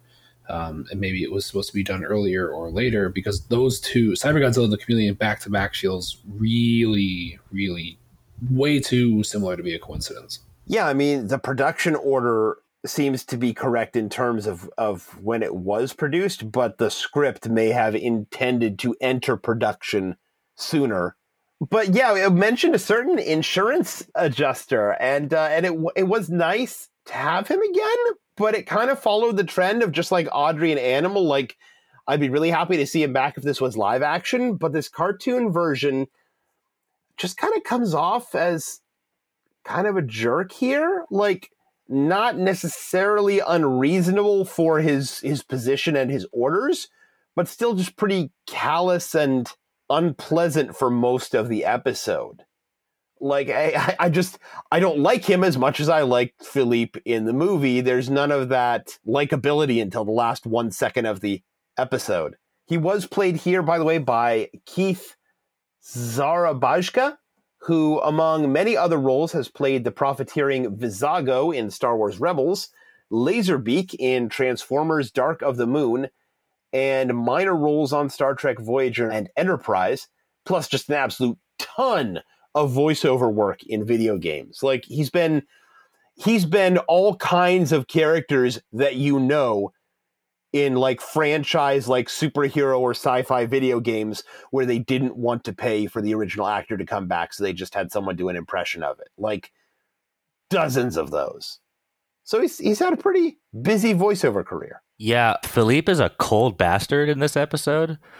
Um he's basically he's basically no longer philippe. He's uh he's now um what's that movie with with Jean Reno, uh, Leon the Professional? he's, he's that guy now also, I take issue with the whole like I have my orders thing when when Monique is trying to reason with him and he's still trying to kill Godzilla. Like Philippe is not a soldier. Philippe is a secret agent. And, you know, listen, I'm not a secret agent. I'm sure I don't know a lot about secret agents because they're like, you know, secret. But I'm I feel like part of their job is to like, you know, assess new information and then like report back and like respond according to like a changed circumstance you know? Like they're not supposed to just mindlessly carry out the orders. Like they have a they have a stronger mandate than that. So i thought that was kind of dumb. Because like the the new creature is right there. That's worthy of investigating and like reassessing. It was right there and it looked a lot like godzilla. Uh, so i thought that was kind of like bad writing. Uh, you could say he's philippe in name only pino. Let's not it's French. Wouldn't that be like Pinot? Is that a is that a fine kind of wine? But uh, I wish I had literally anything to say about Philippe because I want to be excited that Philippe is back, but I don't have anything to say about Philippe, and that's all I have to say about Philippe. Well, it really is just like every time we get Animal back, and it's like, yay! Except not really because it's not really the same character. I was gonna say he's more Philip Roach than Philippe Roach. Nice. Uh, yeah, I gotta agree with the common assessment here. He's just a more jerky version of Philippe. I will say I kind of disagree with you, James, just because I feel like he was the kind of like I have my orders to do this, so I'm gonna focus on that. I'll do some kind of like stuff that's needed here and there, but I'm not gonna just like he was pretty dedicated to his cause destroy the nest destroy all evidence. The whole godzilla tax chase was the, really the only time he really deviated from that plan. But yeah i'm glad to have him back. I think it's interesting to see him. I do like that he kind of have gives Monique a what you are in the dark moment where we see that even despite everything she says, she really does believe Godzilla is better alive than dead. And uh, I do want to bring up: um, Did France basically invent the oxygen destroyer in this universe? That was exactly what I had written down. This is very oxygen destroyer-ish, and the effects were horrific when they use it. I can't wait for the finale. Where they're like, Monique, I am afraid we were interfering with. We, we created these genetically engineered creatures called a Dorat and brought them to Polynesia. And well, uh, Godzilla, would we borrow the Godzilla? We promised we'd give him the French roast.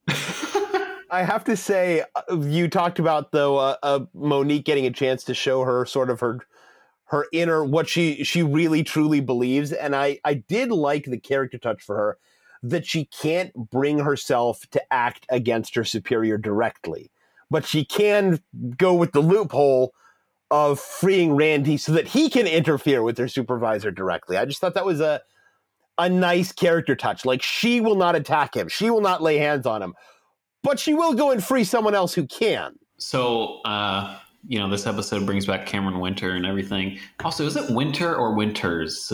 Don't know, don't care. All right, fair enough. Um, I mean, I have does... it written down as Winters.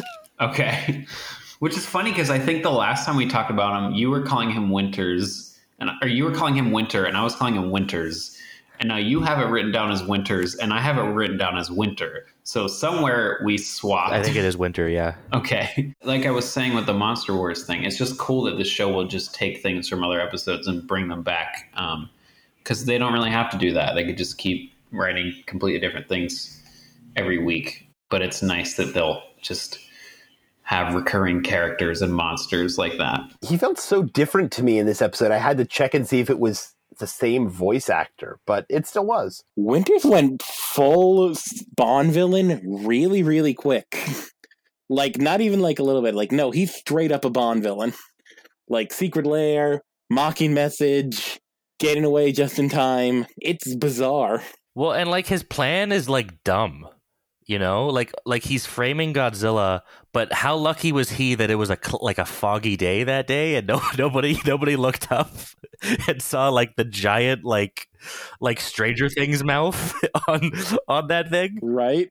It would have been a lot smarter if he just actually cloned godzilla which you know presumably would have been easier to do than to like mess with the genetics and make it different. And also his plan like he's talking he's when when Nick confronts him in his like weird boat or whatever, he seems to talk as if like you know all he's got to do is like is like get rid of Nick and then like you know he's you know he can continue with his plan. But his plan he's already exposed at that point. Like Nick is already sh- like as soon as the little receiver is seen in the thing's head and Hicks sees that like that's it. The jig is up. There's nothing. There's nothing Winter can do. He's already exposed, but he seems to like act as if he's not yet exposed when Nick confronts him. He's like, he's it's a, a terrible plan and uh, a, not a smart guy for like a for an evil genius. He's not very smart. Well, they never really are, to be honest.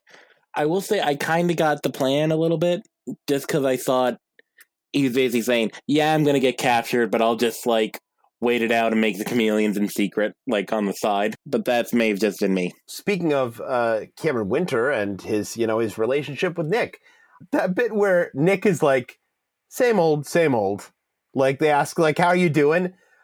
I felt that was one of the most pleasant lines we've ever gotten from Nick. Like he's seldom been as likable as he was in that one bit where he's like, oh, he's pleasantly bantering with somebody that's a change. He's not angry. He's not yelling. He's just kind of being a little bit funny and charming. I didn't know Nick could do that. Yeah, yeah, no, you're right. That was good. That was good. Regrettably, Nick is so awful that only a remorseless, sociopathic, evil genius who wants to create genetically modified monster army is the only person he can be Slevin with. I also just really loved the the subtle little touch there that Godzilla not stepping on Nigel was one of the signs that it wasn't really him. Yeah. like th- there'd already been hints, but I thought that that was a very nice touch that it's like when he when Nigel survived, you're like, that's not Godzilla. Something's wrong here. My only last thought is that I think Chameleon is cool and gross, and that's it. Yeah, Chameleon is really disturbing. That that was some next level horror there. yeah, Chameleon's my favorite kaiju in the series, like bar none. I absolutely love it. I hope we get another fake Godzilla clone like Orga or something that's this up in the future. He's so cool. And I do feel like his whole chameleon thing might be a nod to the 1998 script where Godzilla 1998 has chameleon powers. Yeah, I totally forgot to write anything about Chameleon, but yeah, he's cool. I really like the chameleon powers; those are neat, and I like his uh, freaky ass head. I got two two things left to say about this episode. Uh, one, Randy mentions Interpol at one point. He seems to think that Philippe is from Interpol, which like Philippe is not from Interpol. He's from the French government. I forget the name of the actual French Secret Service that Philippe names in 98, but that's where he's from. But maybe in this universe, Interpol is like also like a badass like agent sending organization that it is in the Showa Godzilla universe. Secondly, there's a moment in this episode where is it Chameleon? Something knocks Godzilla over and Godzilla's head hits a bridge and he barely scratches that thing. You know, if that was a if that was an office tower, he would have gone straight through. But he see he just kind of he just kind of makes a little like a little like dent in the bridge. So once again, confirming that bridges are the kryptonite to, the, to this Godzilla, because Godzilla can't do anything against bridges. Bridges are indestructible. Um, so when they rebuild the cities um, after the alien invasion, they should just build everything as bridges. They should be bridge cities. People should live in bridges. All business should be conducted in bridges. Well, the Tachyons did like our architecture, so that's true. That's true. They were probably admiring the bridges. I thought it was intentional nod that this script about an evil third party creating a fake Godzilla to frame him was, you know, intentional called Godzilla versus Mecha Godzilla 74. My final note is I do love the idea that this episode sets up for the future that Monique has officially been out from the French Secret Service and is now just a has been basically been forced to work with Heat for trying to interfere with this. I think that's a really good idea, and I really hope they do something with her character going forward. But can we just talk about that face they end on with Philippe? What is that face? That's not a good face. It's so weird. It feels like something from one of those random like VHS knockoffs you find in the 90s. So in this episode, uh, we did get a down, down, down. Down, down, down. I would like to note that we are now at 10 for the Nick for the screen count with another go, go, go. Go, go, go. But just keeping the runnings even, we also got a Nigel death, which I thought was one of his better screams one of his uh, his funnier screams. Because I mean, sometimes they're just a little wimpy, but this one was really full throated. You know, ah! yeah, it was good. So, final thoughts for this episode. I like it. I thought the monster is cool. Um, I thought it's cool to have a couple recurring characters from the movie and the series. But other than that, I don't really have much else to say about it. It's not too memorable, but it's not a bad episode at all. I don't have much to say about this episode, but I do think it's pretty good. I do think Cameron Winters is uh, kind of a moron, but he's he's still a fun villain. I, I, I enjoy that kind of cartoony James Bond esque villain, so I didn't mind so much. Um, yeah, don't have a lot to say, but it's it's an above average episode. It's pretty pretty fun. Some cool stuff. I kind of love this episode and kind of prefer to Monster Wars. I'm just gonna say it. It's not the best, but for me, this episode just has a lot of really great elements that work together, much more fluid than the Monster Wars trilogy. It's definitely one of my favorites. Great monster, great idea.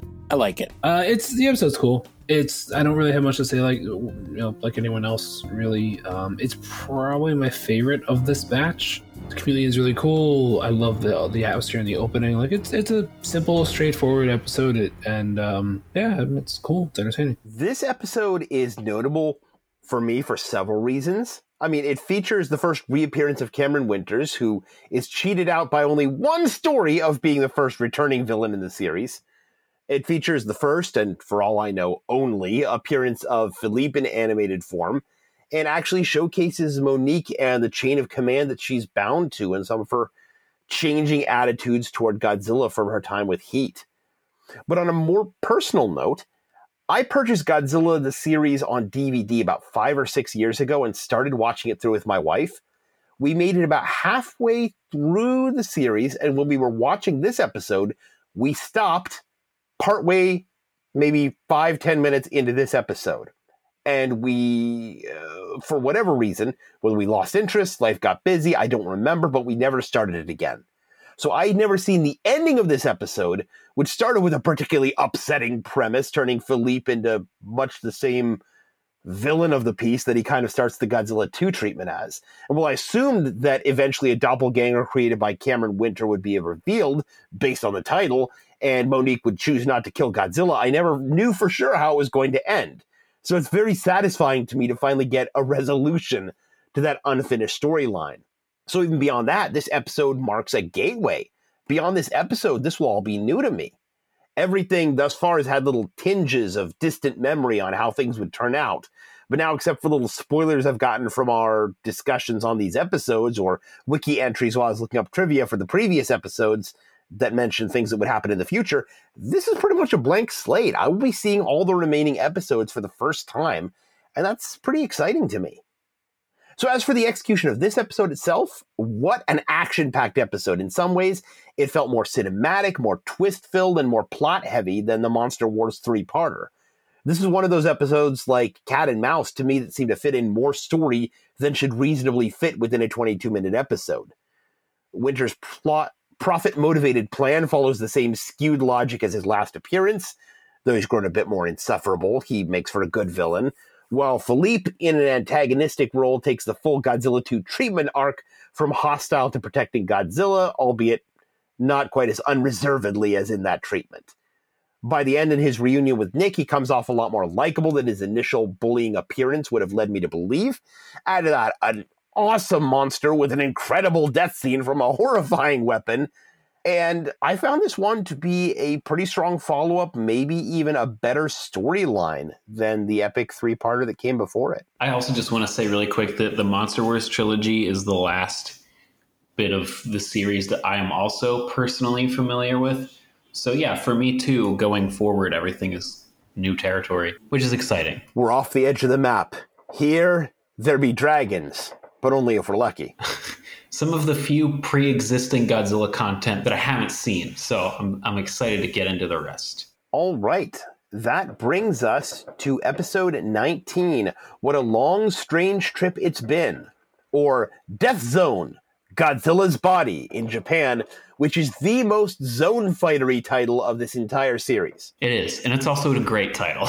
It is, it really is. Looks like both of our boys have been bitten by the same bacterial bug.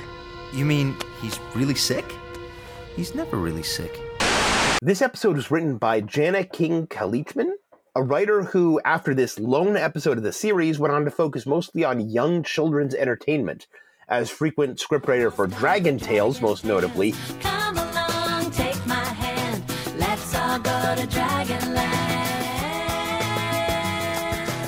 Along with a number of other shows that I am not mentioning, because then I would be obligated to include their theme music, and I don't want to bother looking up the themes for Candyland, The Great Lollipop Adventure, Strawberry Shortcake, Pound Puppies, and My Friends Tigger and Pooh, so I'm just not going to mention them. In this episode, Godzilla battles a giant mutated bacterium, a spherical gelatinous monstrosity that manages to pierce his skin and badly infect him. Godzilla manages to emerge triumphant, then staggers away to collapse under sea. And Craven is clearly also infected from his close contact. Nigel observes human sized blobs being attacked by antibodies, and Elsie proposes going fantastic voyage and traveling inside Godzilla to destroy the enormous germs directly, while Craven collapses from his infection. Elsie begins working on a cure, but it won't be ready in time for Godzilla, so Monique and Nick take a mini sub in through Godzilla's gaping wound. However, when they're swamped by bacterium, the mini sub pierces the vein wall and is lost to Godzilla's stomach acid, and Nick and Monique are forced to go on foot.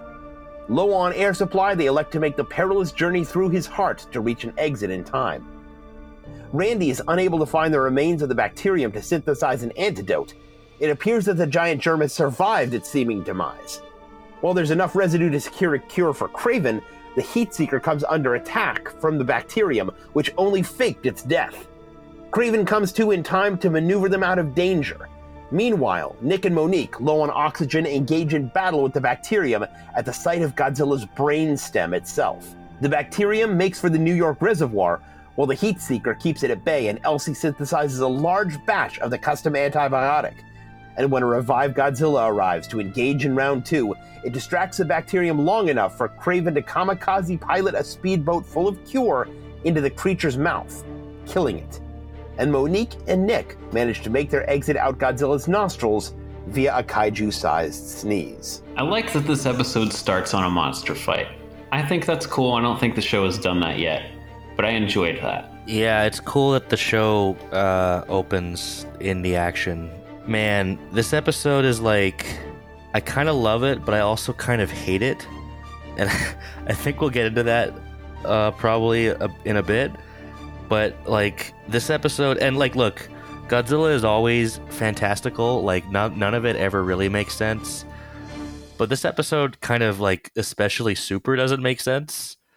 Yeah, I'll just leave it there for now. But, but there's, this episode is, like, wild. I have to say, I think the bacterium monster is pretty unique, both design and concept wise. Like, that's a cool idea. I was already complaining about what a tiny thing an iguana is to come up to kaiju size. Like, a bacterium is even worse.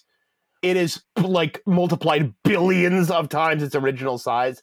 But it's such a fun, unique idea that hasn't really been done that much that I kind of like it. Like, you get a little bit of bacteria going macro sized in Star Trek, but that's about it. That said, in that opening sequence, I mean, I didn't even realize it was foreshadowing what was going to happen in the plot, but Craven does not seem nearly concerned enough about basically being deluged by pure virus germ. Like, there's no way that's not getting inside your mouth, your nose, your like. There's no way you're not getting sick from that. And I feel like Craven should have been wary of that already, and so should the rest of them. Like, this is 100% pure virus, and every inch of your skin is covered in it. That's not good. But it's just like, oh, ha ha ha, Craven got slimed. What? He collapsed? He's sick? Really? Yeah, really. Yeah, 100%. Bacillus, I think it's called, is a decent kaiju. Again, I feel like it's a neat idea. It is kind of funny to think of how a bacteria got that big because I don't really remember a reason in the episode. But they, they treat this literal living, walking bio, biohazard so like haphazardly. Like it literally dissolves into the water, and they're just like, well, we have to keep it away from the main water supply. No, it's in the water. That's a contaminant. Get the CDC guys. Uh, it's yeah, it's very very odd. But is it is it that big a deal though? Because if it's a, if it's if it's one bacterium shot up to macro size, then when it dissolves, it's just in pieces, right? It's not like dissolving into lots of bacteria because it's one bacteria. Well, yes, but the we can see from Godzilla and Craven, it's a bacteria that is incredibly strong. Like it takes them both out pretty easily with just like a little bit of goo. Yeah. And now it's just in an entire uninhabited lake that has civilization close by because there's like a power plant. Yeah, and I, I, guess we do see that the goo kind of perpetuates more of it. Yeah, like they ignore it and it just rebuilds itself. But I'm not sure why the ones that uh, go into Godzilla are like jellyfish sized, and then the ones that presumably are in Craven are like presumably microscopic again. Because one came from a splash and the other came from a slash. That makes oh, all the Oh. difference. Okay, yeah. Yeah, okay. you're right. No, that actually makes zero sense. I Yeah, hadn't thought about that, but I would only assume that it's like a destroyer thing where the whole colony is sentient and it can like the more it eats, it can split into different sized versions of itself. the realistic like ending of this episode is that instead of Craven collapsing, they're all like, "Oh no, he's sick." Craven should literally explode, and a giant germ, basically the size of him, just be flopping around on the ground, and it's like the most horrific episode of any cartoon show ever. It should be like Alien. There should be like a chest burster. The show could have gone Resident Evil really, really quick. Honestly, I would have loved that episode. Just like heat in a city infected with bacterium zombies and like a giant Godzilla infected running around trying to find a cure. That would have been cool. In that Craven collapsing scene, Randy is back to snacking again with the implication that he constantly is. So it's like, okay, guys, I know you're really trying to sell this as a thing. You've shown it to us in two out of 19 episodes, but I guess this is his constant trait. I did think it was kind of a funny idea that Craven is kind of seen as a hypochondriac because of his constant sniffles. So no one expects him to actually get sick. Like, I thought that was actually kind of a fun idea. And I did like the idea that he still hates Randy even in his like unconscious delirium. There were some nice character bits for Craven in this one. I feel so bad for Craven, man. Like nobody really respects him except maybe Nick. And that just kind of bums me out because like he doesn't do anything wrong.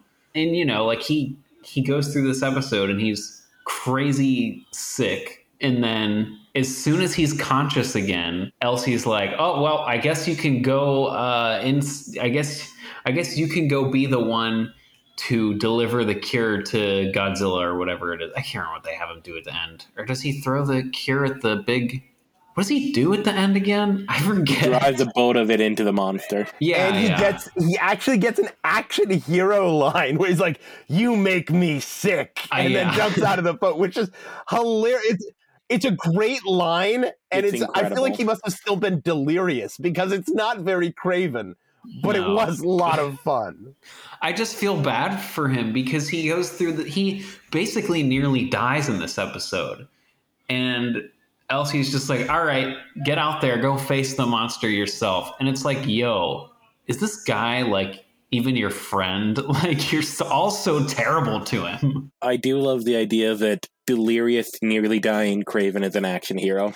That's like his opposite self. I love when they give him the action hero bits. And I'm glad they don't do it like every episode though because then it wouldn't be like special because it's so different from how his character normally is. And I just think it's really great whenever he pulls that out of himself. Um, and I just find him to be the most interesting character in the show, and that's a big part of why. I like that Craven has. I think it's Craven. He's got like a tricorder essentially. He's he had like a little scanning thingy that like just told him immediately that the, that the the the bacteria was bacillus. So I thought that was fun. I was gonna say I find it interesting. This is the second episode in a row where the main kaiju villain is killed by the humans instead of Godzilla. So basically, all of these episodes should not have been one right after another. Like they- they're all too similar to each other in different ways. Yeah, terrible timing, guys. While we're still on character bits, I do love that Monique sees through Nick's reverse psychology like right away. Like doesn't even she, she's not fooled for a second. I thought that was a nice touch. But she still falls for it. Right, exactly. great. That too. On the note of another character, am I the only one who thinks Nigel's doing an intentional Doogie Howser thing there? Like when he's stuck in the lungs and he's like, Uh, nurse, we're gonna need the large box of band-aids. He's not really a doctor. He just plays one on TV. for some reason that sounds exactly like Neil Patrick Harris doing Doogie Howser for me. Could be. I just had that as a doctor, but yeah, could, could be. We do also get uh, a Nigel death, and uh, and we get a go go go. So this is a nicely rounded episode. It's a fully balanced breakfast, but you don't want to be eating breakfast while watching this episode. Not at all. This episode is disgusting. So let's make that 11. Go go go! We should maybe talk about those uh, those internal body sections because yeah, that that, that was my main uh, remaining note. Uh, blood dripping and then pouring into Godzilla's stomach is really disturbing and easily the most disgusting thing I've ever seen in this show. And then Monique and Nick and then Craven literally submerged in mucus. This is a disgusting episode.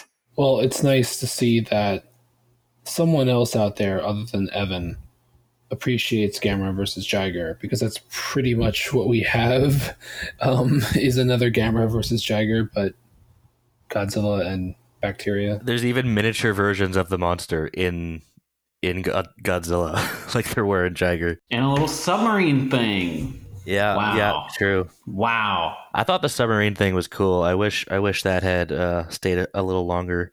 Okay, but yeah, okay. So the Fantastic Voyage stuff, I've been thinking about it way too much. It doesn't work at all. Like they go into Godzilla, and it's like it's like they're suddenly microscopic. Like they're they're like in his like veins and they're like in his bloodstream and they're seeing like like like white blood cells and stuff. But like that doesn't work. Like I know Godzilla's giant, but he's not so giant that you could see his white blood cells. Say Godzilla is like the height of a human. How big would a human be? A human would be like I don't know, like like like a cup or like a like a Lego man maybe if we're being if we're being really really generous. Probably more like the Lego man than the cup. Okay. So let's say the Lego man. A Lego man could not like do a fantastic voyage in your body. He's way too big. The Lego man is still way too big to do that. Imagine a Lego man. That, that would be a stroke. That would be some arterial blockage right there. You would just die. Yeah, exactly. You would just die. There's no way a Lego man would be able to crawl around and like look at your white blood cells attacking like germs and stuff. Like it's just like I get that Godzilla's giant, and I feel like in some sense it was only a matter of time before this franchise did a Fantastic Voyage story, but you would still have to be microscopic. You would it just it just you can't you can't just climb into Godzilla and like suddenly it's a Magic School Bus episode. It doesn't work that way. I know it's dumb and I know it's a kid show and I know it shouldn't matter, but like I've I've been obsessing over this for like two days. Like it's just it's just so so stupid. Um and so it like so doesn't work. Yeah, I don't know. What do you guys think? I agree fully. Yeah, the scaling is off. I don't know what it is, but this is the one thing in the entire genre I've never been able to swallow. I've always hated this episode since I was a kid for this exact reason. It's just a blue whale has a heart the size of a car. That doesn't mean you can climb into its vessels. It doesn't make sense, especially with the Godzilla that is notably one of the smallest and fastest in the entire series. Like when they were planning this for Godzilla versus Mechanicon in the 90s, it, it, it, it works slightly better with a 100 meter Godzilla, but not a 55 meter one. It's I, I yeah, I, I hate it. I don't really care about the scale. I just think it's disgusting. I don't like looking at it. And also, I want to acknowledge that they totally give Godzilla internal bleeding, and there are no consequences. They go in there to fix Godzilla's brain, and then they start shooting lasers in his brain. Um, that's not going to be good for his brain if you don't if if a few of those laser blasts. They literally say one missed shot and he's paralyzed, and then they keep shooting like crazy again. Yeah, and like like I know I know Nick is like super rad and can do anything, but but I I don't know if Nick is like a I don't know if he's an ace shot uh, with a laser gun. Um, they might as well have just pumped Godzilla just full of LSD. Like it's, it's gonna have the same result in terms of like the holes it's gonna put it, put in his brain. Now that'd be a movie. Yeah, well, they do make a big point of like, oh, we hit his brainstem, he'll be dead. And then they proceed to shoot like a hundred times and just not miss any of their shots. Like, really? I could buy that from Monique, but Nick, do you, does anyone even remember Matthew Broderick in the movie? Like the worm guy that thinks that's a lot of fish is now a crack shot. Maybe there was a missing subplot in that episode where he actually loves playing laser tag in his spare time or something. But like, he's such a man of action now. There's no reason he should be a, a crack laser rifle shot that never misses even once, which he literally has to be for this plot not to end with Godzilla dying. There is though one thing in this episode that I, I actually found kind of clever, and that was at the end when Godzilla is summoning his like atomic breath, and you see it like kind of like travel up through his like nasal cavity or wherever they are. Um, and like they have to like duck while the fire is like passing over them. I thought that was actually kind of fun. Oh, I hated that. Kneeling down in a friggin' like a little bit of snot would not save you from atomic fire. Okay, okay, yeah, they they would be dead. They would still be dead. But but it's it's it's the least it to my mind it's the least nonsensical thing. the only thing that bugs me about it is that you don't see it come out of his nose. Yeah, are they implying that his it just reroutes through his nose into his mouth? I mean, it could do that. It could do that. There's a direct line between the nose and the mouth. Haven't you ever hawked a loogie before? Maybe maybe when Godzilla uses his atomic breath, he's always like just summoning a loogie. It's the same. It's the same thing. Ew. See, everything about this episode is disgusting. Uh, this has made Godzilla the franchise worse. Thank you, James. this episode makes Godzilla worse. Oh no. I thought the whole if he's eating radiation isn't he vomiting argument was bad enough, but this is. Wait a minute. No, I can't even be that. Hold up, hold up, hold up. He's a marine iguana. Uh huh. Godzilla the marine iguana. Mar- green iguanas have separated nose and mouth palates. Oh. That's how they keep the salt water out of their bodies.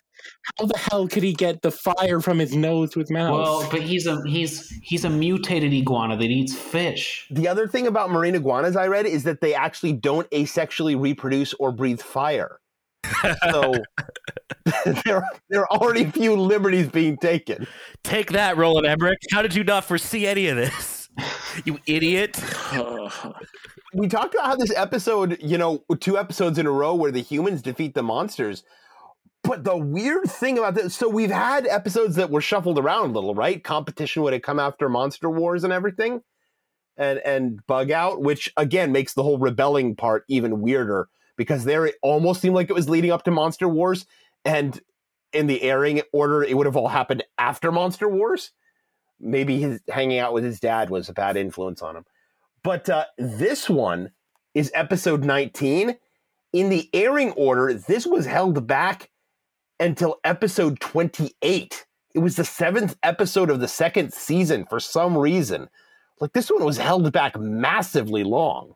Maybe because it was gross. Probably. Uh, I literally have one last note, and it's that you know at the end Godzilla like sneezes because there were people crawling around in his nose. And first of all, I'm pretty sure it's the only time we ever see Godzilla sneeze in anything ever. And second of all, uh, I really hate the trope of big fantasy animal sneezes on person and now they're covered in snot. Uh, I don't like it. I hate it very much. It's disgusting and it's never funny. I just think it's gross. And there was a rumor back in the day that Mothra was going to do that in King of the Monsters to uh, Madison, and I'm so glad that didn't happen. I just want to say that there is one time that it is funny, and that's the Jurassic Park. I still don't find it funny.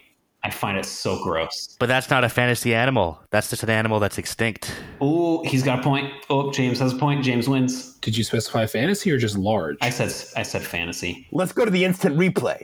Uh, I really hate the trope of big fantasy animal sneezes on person and now they're covered in snot. Okay, well, technically they're not real dinosaurs because they're mixed with frog DNA. So, oh, so they are Parker. fantasy creatures. Oh, Parker with the comeback. this is the battle of the century. Listen, I'm I'm gonna go back to sleep. I'm gonna go back to sleep, but I just wanted to acknowledge that the Brachiosaurus sneeze is wonderful. No, I disagree. It's gross. And you're just a cranky old man. I beg your pardon. That is my title, not his. Once again, can we all be in agreement that that 90, 1998 Godzilla failed at something Jurassic Park did way better a couple years ago? I don't think it did it better. I don't think it did it well at all. I think it's gross. I think you no need to go back what. and watch Jurassic Park. I well, you're right, but it's gross. It's gonna grow. It's gonna make me throw up. This is the greatest debate in the history of the fandom. And Ghostbusters. You need to watch Ghostbusters. I will not watch Ghostbusters. Whoa, Nick! Now th- that is cutting off your nose to spite your face. Nick, I understand that it's late and you're probably tired, but that is not okay. I am. I'm so.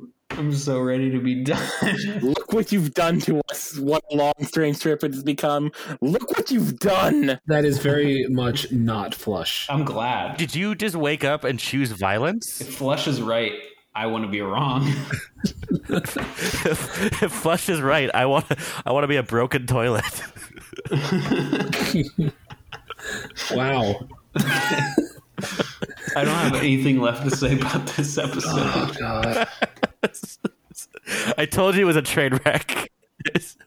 we've, we've got off the rails. It's 10:30. I'm ready to go to sleep. So, final thoughts on what was indeed a long, strange, and very gross journey. Yeah, I don't know, man. It's weird. It's a weird, gross episode that uh, stands up to even less scrutiny than the average kaiju, uh, average kaiju adventure. Uh, this is like, I don't want to say it's my least favorite because it's at least like weird enough to be interesting. Um, but it's not a it's not a great episode.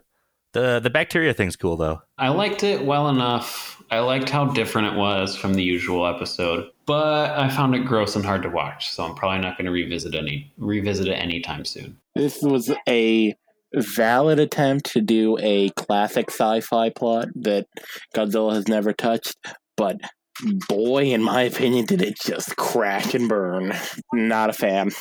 Might be my least favorite in the series. I'm gonna have to see as we go on. This episode's fine. I said pretty much nothing this entire time, but honestly, I- there's I didn't really have much to add that you guys weren't already saying.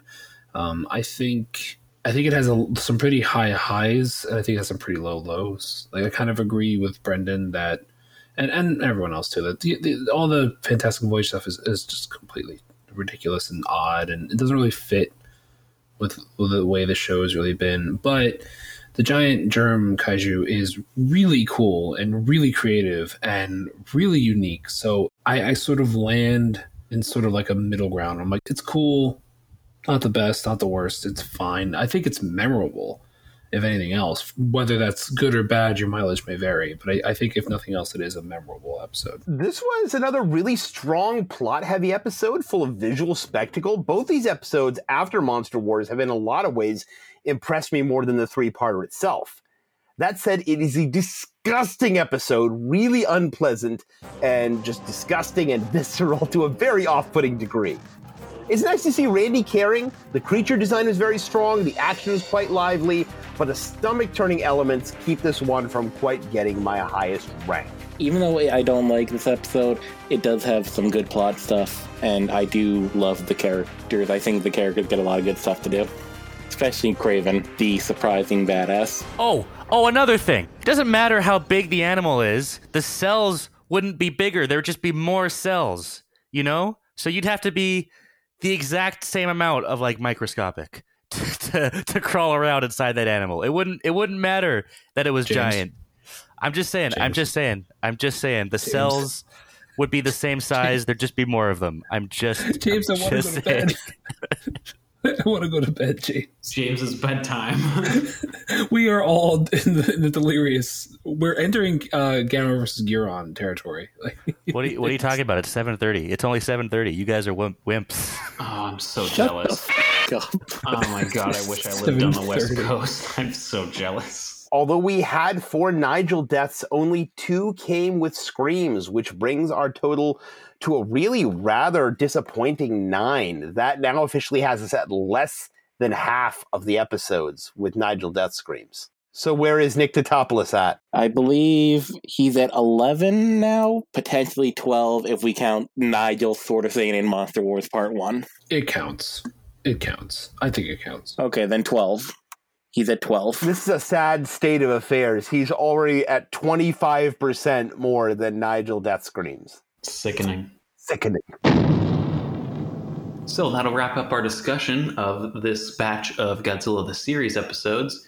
Thank you so much for listening. And if you want to get into contact with us to give us some feedback about this episode or any of the others, you can follow us on Twitter and Instagram at GeForce Kaiju Pod. You can like us on Facebook at facebook.com slash GeForce Kaiju Pod or just type into the Facebook search bar GeForce Kaiju Podcast, or you can email us at GeForceKaijuPod at gmail.com. And if you'd like, you can also leave us a review on Apple Podcasts. We'll read out any review we get on the show, and you can also rate us on Spotify if you'd like. Again, thank you so much for listening. This brings us to the uh, the section of the episode that is always the most exciting, the most spine tingling, the most thrilling as I prepare to fire up the random number generator. Will we finally get a King Kong movie that we don't do as part of a series of something else? Perhaps the long awaited Latitude Zero will finally make its appearance.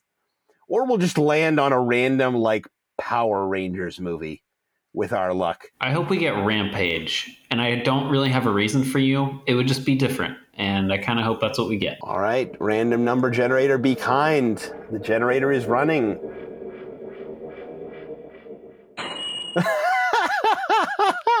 we have a result.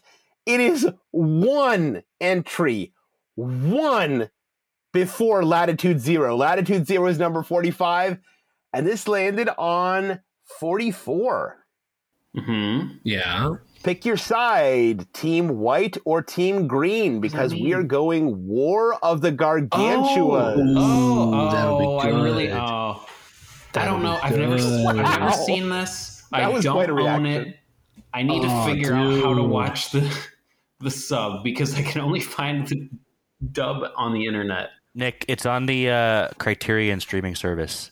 But is it dubbed though? Because everywhere I Oh. find it online, it's just the dub. I, I think I think it, it is the dub. It is the dub. Uh, I'm gonna have to fork out some dollars. So be sure to join us for that interesting episode as a number of us find ways to fill that little gap in our collection that out of print availability has left that uh, this podcast is now forcing us to fill. And uh, hopefully another very interesting discussion. But until that time, we are going to sign off by revealing uh, some of the other monsters that were attacking cities off screen during the events of Monster Wars. This has been Parker, and during the Great Monster War of 1998, citizens of Los Angeles slept in a cold sweat, completely terrified of the giant ants known as them. So I've been Nick, and over in Copenhagen, those poor citizens were, of course, being attacked by none other than Reptilicus himself. I've been Brendan, and as the Tachyon invasion raged across the world, a lone ape slept on an island, not caring. Even if this is a different franchise, he still can't be bothered with that kind of shit. This has been James, and during the Great Monster War of 1999, South Korea was attacked by a giant dinosaur known as Yonggary, who was especially imposing because bullets and missiles sailed straight through his CGI. This has been Andrew, and during the great Tachyon invasion of 1998, tales were told by surviving Antarctic scientists their research base was devastated by the most terrifying, most formidable, most powerful monster of all, the great and mighty Maguma.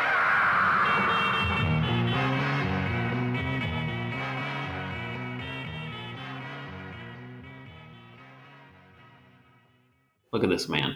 I wish I could make him meow on command. Can't you? Wasn't there like a, a thing where like you used to say something to him and he would meow? If if he's just like walking, oh, just like I dropped my phone. If he's just like walking ahead of me and I like say something to him, he'll meow. Or if I don't even say something to him, most of the time he'll just meow at me. But he was just sitting there, so I miss Ruby though. me too. I'm just stating the facts that Look, you just want to show off your cool Dracula shirt. he's a little heavy and he's hard to support uh, in a way that doesn't make him slide right off my legs. Like me. Yeah, it's really di- difficult uh, when Parker sits on my lap.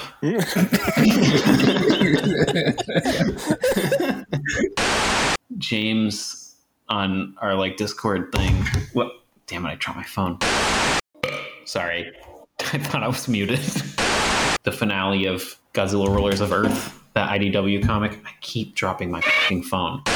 You know what's funny? The fact that Mothra is the only one that gets an excuse in that movie. She's in larval form, but we didn't see her die the last time she showed up when she was in her imago form. So it's kind of funny that the one time a monster gets an excuse for why it's reborn, we don't actually see it die on screen. Did they actually say that though in Destroy All Monsters? I don't remember them ever actually specifying like why it was the larva instead of the imago. no, they didn't specify, but one can assume that since the yeah, imago's not there and there's a lot of Oh my god! well, I'm so bless you. I'm so sorry. You ejected yourself out of your seat. I'm so sorry. I came completely out of nowhere. Like I felt it coming, and I was like, "Oh, I should get to the mute." And it was just like, "Duh!" I was just, done. I dropped my phone a fourth time. What I was gonna say too is that you, your, your mom, your main. What I was gonna say is that I'm ready to sign off. yes, let's let's get to bed. My goodness. Uh, there's a reason, I guess, we don't usually start at 7:45. Yeah, it's gonna be 7:45 here in three minutes. James, so help me. James, I will find a way to make that fucking giant goo ball real and fucking infect you. I swear to God. Holy crap! And then I'll find a way to crawl inside you, even though the science doesn't make sense. Okay, let's do the sign off, please.